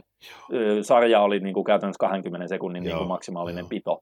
Ja nyt se tota, siitä on aika paljon muissakin, että mä oon, mä oon törmännyt siihen podcasteissa ja tollasissa, että se on ehkä vähän lähtenyt, että se vakuumi ää, niin sanotusti uudelleen liikenteeseen. Muistatko, kun mä lähetin sulle. Muistan, laitoit mulle sähköpostilla Arskasta mustavalko-artikkelin. Niin mä olin ottanut kuvan Arnoldin Joo. Encyclopedia of Modern Bodybuilding, ja tämä oli joskus kymmenen vuotta sitten melkein, Joo. kun mä laitoin sulle sen. Joo ei ehkä ihan kymmenen, mutta melkein. Ja Joo. siinä oli, mä muistan, mä otin kuvan siitä sivusta, missä se demonstroitiin se vakuumiharjoitus. Että mä sanoin, se niin, istuu koulun penkillä kädet polvilla siinä. Joo, joo, joo. Niin mä siitä laitoin, hei, tollanen on niinku mahdollinen, että jos haluaa siihen niinku vatsaan pitoa. Ja joo. sitten sä olit siitä jossain kohtaa ottanut, ja sitten sä olit ruvennut niinku oikeasti tekemään aika paljonkin joo. niitä. Ja sitten sullahan oli se, että sä sait ihan omaa keskivartaloa ää, niin kuin senttimääräisesti Joo, hu- pienennettyä. pienennettyä. Joo. Että se on kyllä et se, on, se on vaan niin nimenomaan se pienentää sitä keskivartaloa siinä suunnassa, että kun sä katsot sitä sivulta päin. Just näin, joo. Se kaventaa niin kuin siinä suunnassa sitä. Se ei kavenna edestäpäin katsottuna Ei, ei, ei, ei. Se... Pikkasen ehkä voi ottaa siitä sisään kylistä tavallaan, kun, se, mm. kun sä jännität sen, niin se vetää niin kuin sitä korsettia no kasaan. Mutta kun siellä se keskivartalon leveys niin kuin edestäpäin katsottuna johtuu usein muista tekijöistä, kuin siitä, että miten, kuinka leveä pakki on, niin se on esimerkiksi sitten niin kuin vähän riippuu kuinka latsit kiinnittyy, saattaa vähän visuaalisesti vaikuttaa siihen. Plus sitten ihan se, että ihan perusrakenne. vatsalihakset ja perusrakenne, niin, on, kyllä, kyllä. ne, ne niin kuin vaikuttaa, vaikuttaa siihen tosi paljon, mutta et, kyllä niitä tulee edelleen tehtyä hyvinkin säännöllisesti, koska se on, se on järkevää harjoittelua, se on terveellistä harjoittelua ja sillä on positiivisia seurannaisvaikutuksia mu- muutenkin kuin, kuin kehonrakennusmielessä. Joo, ja se, se on sellainen, että kaikki sitä sanoo, itsekin huomasin sen saman, siis mä, mähän tein skidinä Joo. joskus maks 10-vuotiaana, niin mä, mä sain ihan sairaan vakuumin aikaan silloin, kun Joo. mä aina niin kuin kokeilin. Sitten se on kaikki kylkiluut Joo. paukatti sieltä ulos ja en mä tiedä, se näytti siltä, että mä voisin tunkea molemmat nyrkit sinne, tiedätkö, niin kuin kylkiluiden alle. Ja Sillä oli kova, kovan näköinen, jos miettii lavan näkymää, se appaspouri. Se oli hienon näköinen oli, se joo, joo. kun se, se tykkäsi tehdä se aina, aina poseraa silleen vanhaan tyyliin. Joo, ja nyt sitä on alkanut esimerkiksi, koska ne on, ne on pakottanut sen Classic Physique sarjassa niin kuin pakolliseksi poseeraukseksi, niin jengi on joutunut harjoittelemaan sitä, ja nyt siellä alkaa näkyä ihan pro-tasolla Joo. tosi hienoja vakuumeja. Mutta se oli mun mielestä silti äh, ehkä vasta nämä niin kuin isot isotukot, niin kuin Juan Diesel Morel ja sitten Josh Wade, joita on jopa niin kuin kritisoitu vähän siitä pakin pömpöttämisestä ja tollasesta, niin kuin molemmat on saanut sillä harjoittelulla ihan selkeää, Joo. nimenomaan siitä sivusuunnasta mm. nähtävään siihen pakin pömpöttämiseen, siihen selkeää apua, niin mun mielestä se on viesti siitä, että jos se voi noille jätkille toimia, niin se voi niin kuin toimia kenelle tahansa käytännössä. Mutta se vaan vaatii sitä niin kuin lähes päivittäistä, mm. tosi säännöllistä tekemistä, ja se on aluksi hankalaa, ja se, se sattuu. Se on, se, se on tosi, on, joo, se on... Varsinkin kun puhalletaan ilmat ulos ja yritetään... Pirullista mm. harjoittelua, sanotaan näin. Joo, joo. Se, se on tosi ärsyttävän tuntusta. Oh. Että se, tota, joo. Sitten, mennäänkö seuraavaan kyssäriin? Otetaan tuosta noin pari, koska podcastista 24 oli pari tuollaista vähän lyhyempää, niin käydään ne vielä, niin sitten seuraavan kertaan jää yllin kyllin näitä. Joo. Tämä seuraava kyllä niin lyhyt, että siihen vastataan siihen alle puoli minuuttia. Okei, okay, eli... Gay Dominic, onko sokerittomat cornflakes plus proskyoma hyvä pre- kautta post workout ateria? Mä vastaan, että on. On. Se on oikein pätevä. Me ollaan molemmat äh, tuollaista niin protsku-juomasta ja nimenomaan cornflakesista. Se on yksinkertaisesti vaan Joo. hyvä. On monta muutakin se... hyvää, mutta on tosi pätevä. That's it. Ei tarvitse vastaa muuta. Kun se on hyvä, niin se on hyvä. Mitä sitä jankkaamaan? Joo, joo. joo ei se. Sitten seuraava. Kysyppä sinä. Eli Eetu Rissanen. Niin montako liikettä per lihasryhmä suosittelette aloittelijan valitsemaan yhden treenin aikana eri lihaksille siis? No tässä on niin päin, että koska aloittelijalle mä suosittelen aina käytännössä koko kropan treenejä ja se on silloin todennäköisesti kolme kertaa viikossa tyyliin makepe. Joo. Koska aloittelija saa siitä yhdestäkin liikkeestä per lihasryhmä ihan täyden kasvuärsykkeen. Se ei saa siitä yhtään sen isompaa kasvuärsykettä, vaikka se hinkkaisi kymmenen sarjaa sitä hauista, mm. tai kymmenen liikettä, kuin että se tekee yhden kunnolla. Niin äh, minkä takia tehdä kymmenen? Et, et se, se säästää niitä ässiä hihaan myöhempää varten sillä, että sä teet useammin, tyylin kolme kertaa viikossa, ja sä teet sen koko kropan treenin, missä sulla on jokaiselle pääasialliselle lihasryhmälle on yksi suora liike, mm. tai ainakin niin kuin joku iso perusliike, mikä kohdistuu siihen lihakseen. Ja sitten sä lisäät niille liikkeitä vasta ehkä intermediate-tasoisena, kun sulla ei enää toimikaan se super yksinkertainen pienen tiedätkö, kertavolyymin treeni ja lineaarinen sarjapainoprogressio. Eli mitä vähemmän sä pystyt tekemään saamaan siitä kasvuärsykkeen, niin sen parempi se on just sillä hetkellä tavallaan. Mutta ehkä kun semmoinen nyrkkisääntö, jos tuossa voisi niin vastata, niin ehkä per reeni on, ei kannata aloittelijalle nyt alkaa sanomaan sitä, mutta et, vähän riippuu taustasta, että vaikka, vaikka voi olla aloittelija puntissa, mutta jos siellä on kova urheilutausta muuten, niin no se on totta, joo. Mm. Niin sanotaanko semmoinen, että jos, jos per liharyhmä viikkovolyymi on jossain kuuden, kymmenen sarjan välillä niin kuin viikkovolyymi. Ai 60. Ku, 60 sarjan kaikkialla viikkovolyymi. Niin, eli sun, niin sun perus pienen volyymin volyymiprogressio, tota, punnerusspesialisaatiot vuonna joo, 2000. Vähän niin kuin englannissa 15 or 50. menee, menee niin kuin alkuperäiseltäkin välillä sekaisin noin. Joo, joo. joo. Mutta niin kuin, jos viikkovolyymi per liharyhmä on siinä, kun, kun ekoja kertaa salille mennään, niin kuuden viiva kymmenen sarjan välillä per lihasryhmä, niin se on varmastikin jossain se on, välillä on, niin joo, se, oikeeseen. Kyllä, kyllä. Ja se, että jos sä, tostahan se voidaan johtaa, että jos se on maks 10 sarjaa, niin kuin työsarjaa per mm. lihas viikossa, niin ei siinä nyt ehkä kuitenkaan kannata sitä kymmenellä eri liikkeellä tehdä, että kaikkia yksi sarja, yksi sarja vaan niin. se on myös sen, koska aloittelijana on myös tosi oleellista, että sä opit ne sun tuloksekkaammat perusliikkeet suorittamaan paremmin, niin silloin niitä kannattaa harjoitella usein, Kyllä. jolloin tuollainen esimerkiksi kymmenen työsarjaa, niin se on parempi ehkä olla kahdella eri liikkeellä, joita sä teet sitten sen niin. 3-5 sarjaa se, just, niin kuin molempia viikossa. Jos mietit, että sulla on vaikka kaksi reeniä, kahteen kertaan reenaat yhden liharyhmän per mm. viikko, niin silloin, silloin sulla on niin kuin, sulla voi olla silloin kaksi liikettä per harjoita niissä kaksi sarjaa molemmissa. Niin silloin se osuu siihen kahdeksaan sarjaa viikko. Jeps. Tuota, tuota. Nyt me ollaan tällainen niin kuin, melkein pari tuntia lätisty tässä näin. Kyllä. Olisiko parempi äh, hiljalleen äh, siirtyä... Nukkumaan. Mä jatkan tämän läppärini kanssa työskentelyä. Joo. Taas kun on Tässä... siihen mahdollisuus. Kyllä. Tota, mutta hei, me lyödään nyt poikki. Tästä tuli aika perskatin pitkä taas kerran, mutta, mutta tota noin, ei hyvä, ehkä niin. Me otetaan nuo loput kysärit seuraavaan podcastiin. Ja Ei me nyt ehkä ihan kaikkia, vaan käydään mieluummin tälleen, niin kuin, että meillä on siellä yllin kyllin näitä aiheita, kun jengi on kysynyt tällaisia viimeisen parin kuukauden aikana. Se ei jäänyt paljon, paljon enää näitä. Öö, kyllä niitä katsoo, noille vaan jaksoon 24 saakka. Neljä. Me, meillä on, niin, niin siis mä puhuin näistä jälkeen... lopuista, mitä tässä joo, on. Joo, joo, okay, joo. Ei siis, meillä on vielä paljon kyssäreitä, niin me voidaan niihin hiljalleen taas droppailla vastauksia, nyt kun saatiin vielä tämä tällainen etä Joo. podcastin nauhoitusyhteys jotakuinkin toimimaan. Että, tota, öö, eipä siinä.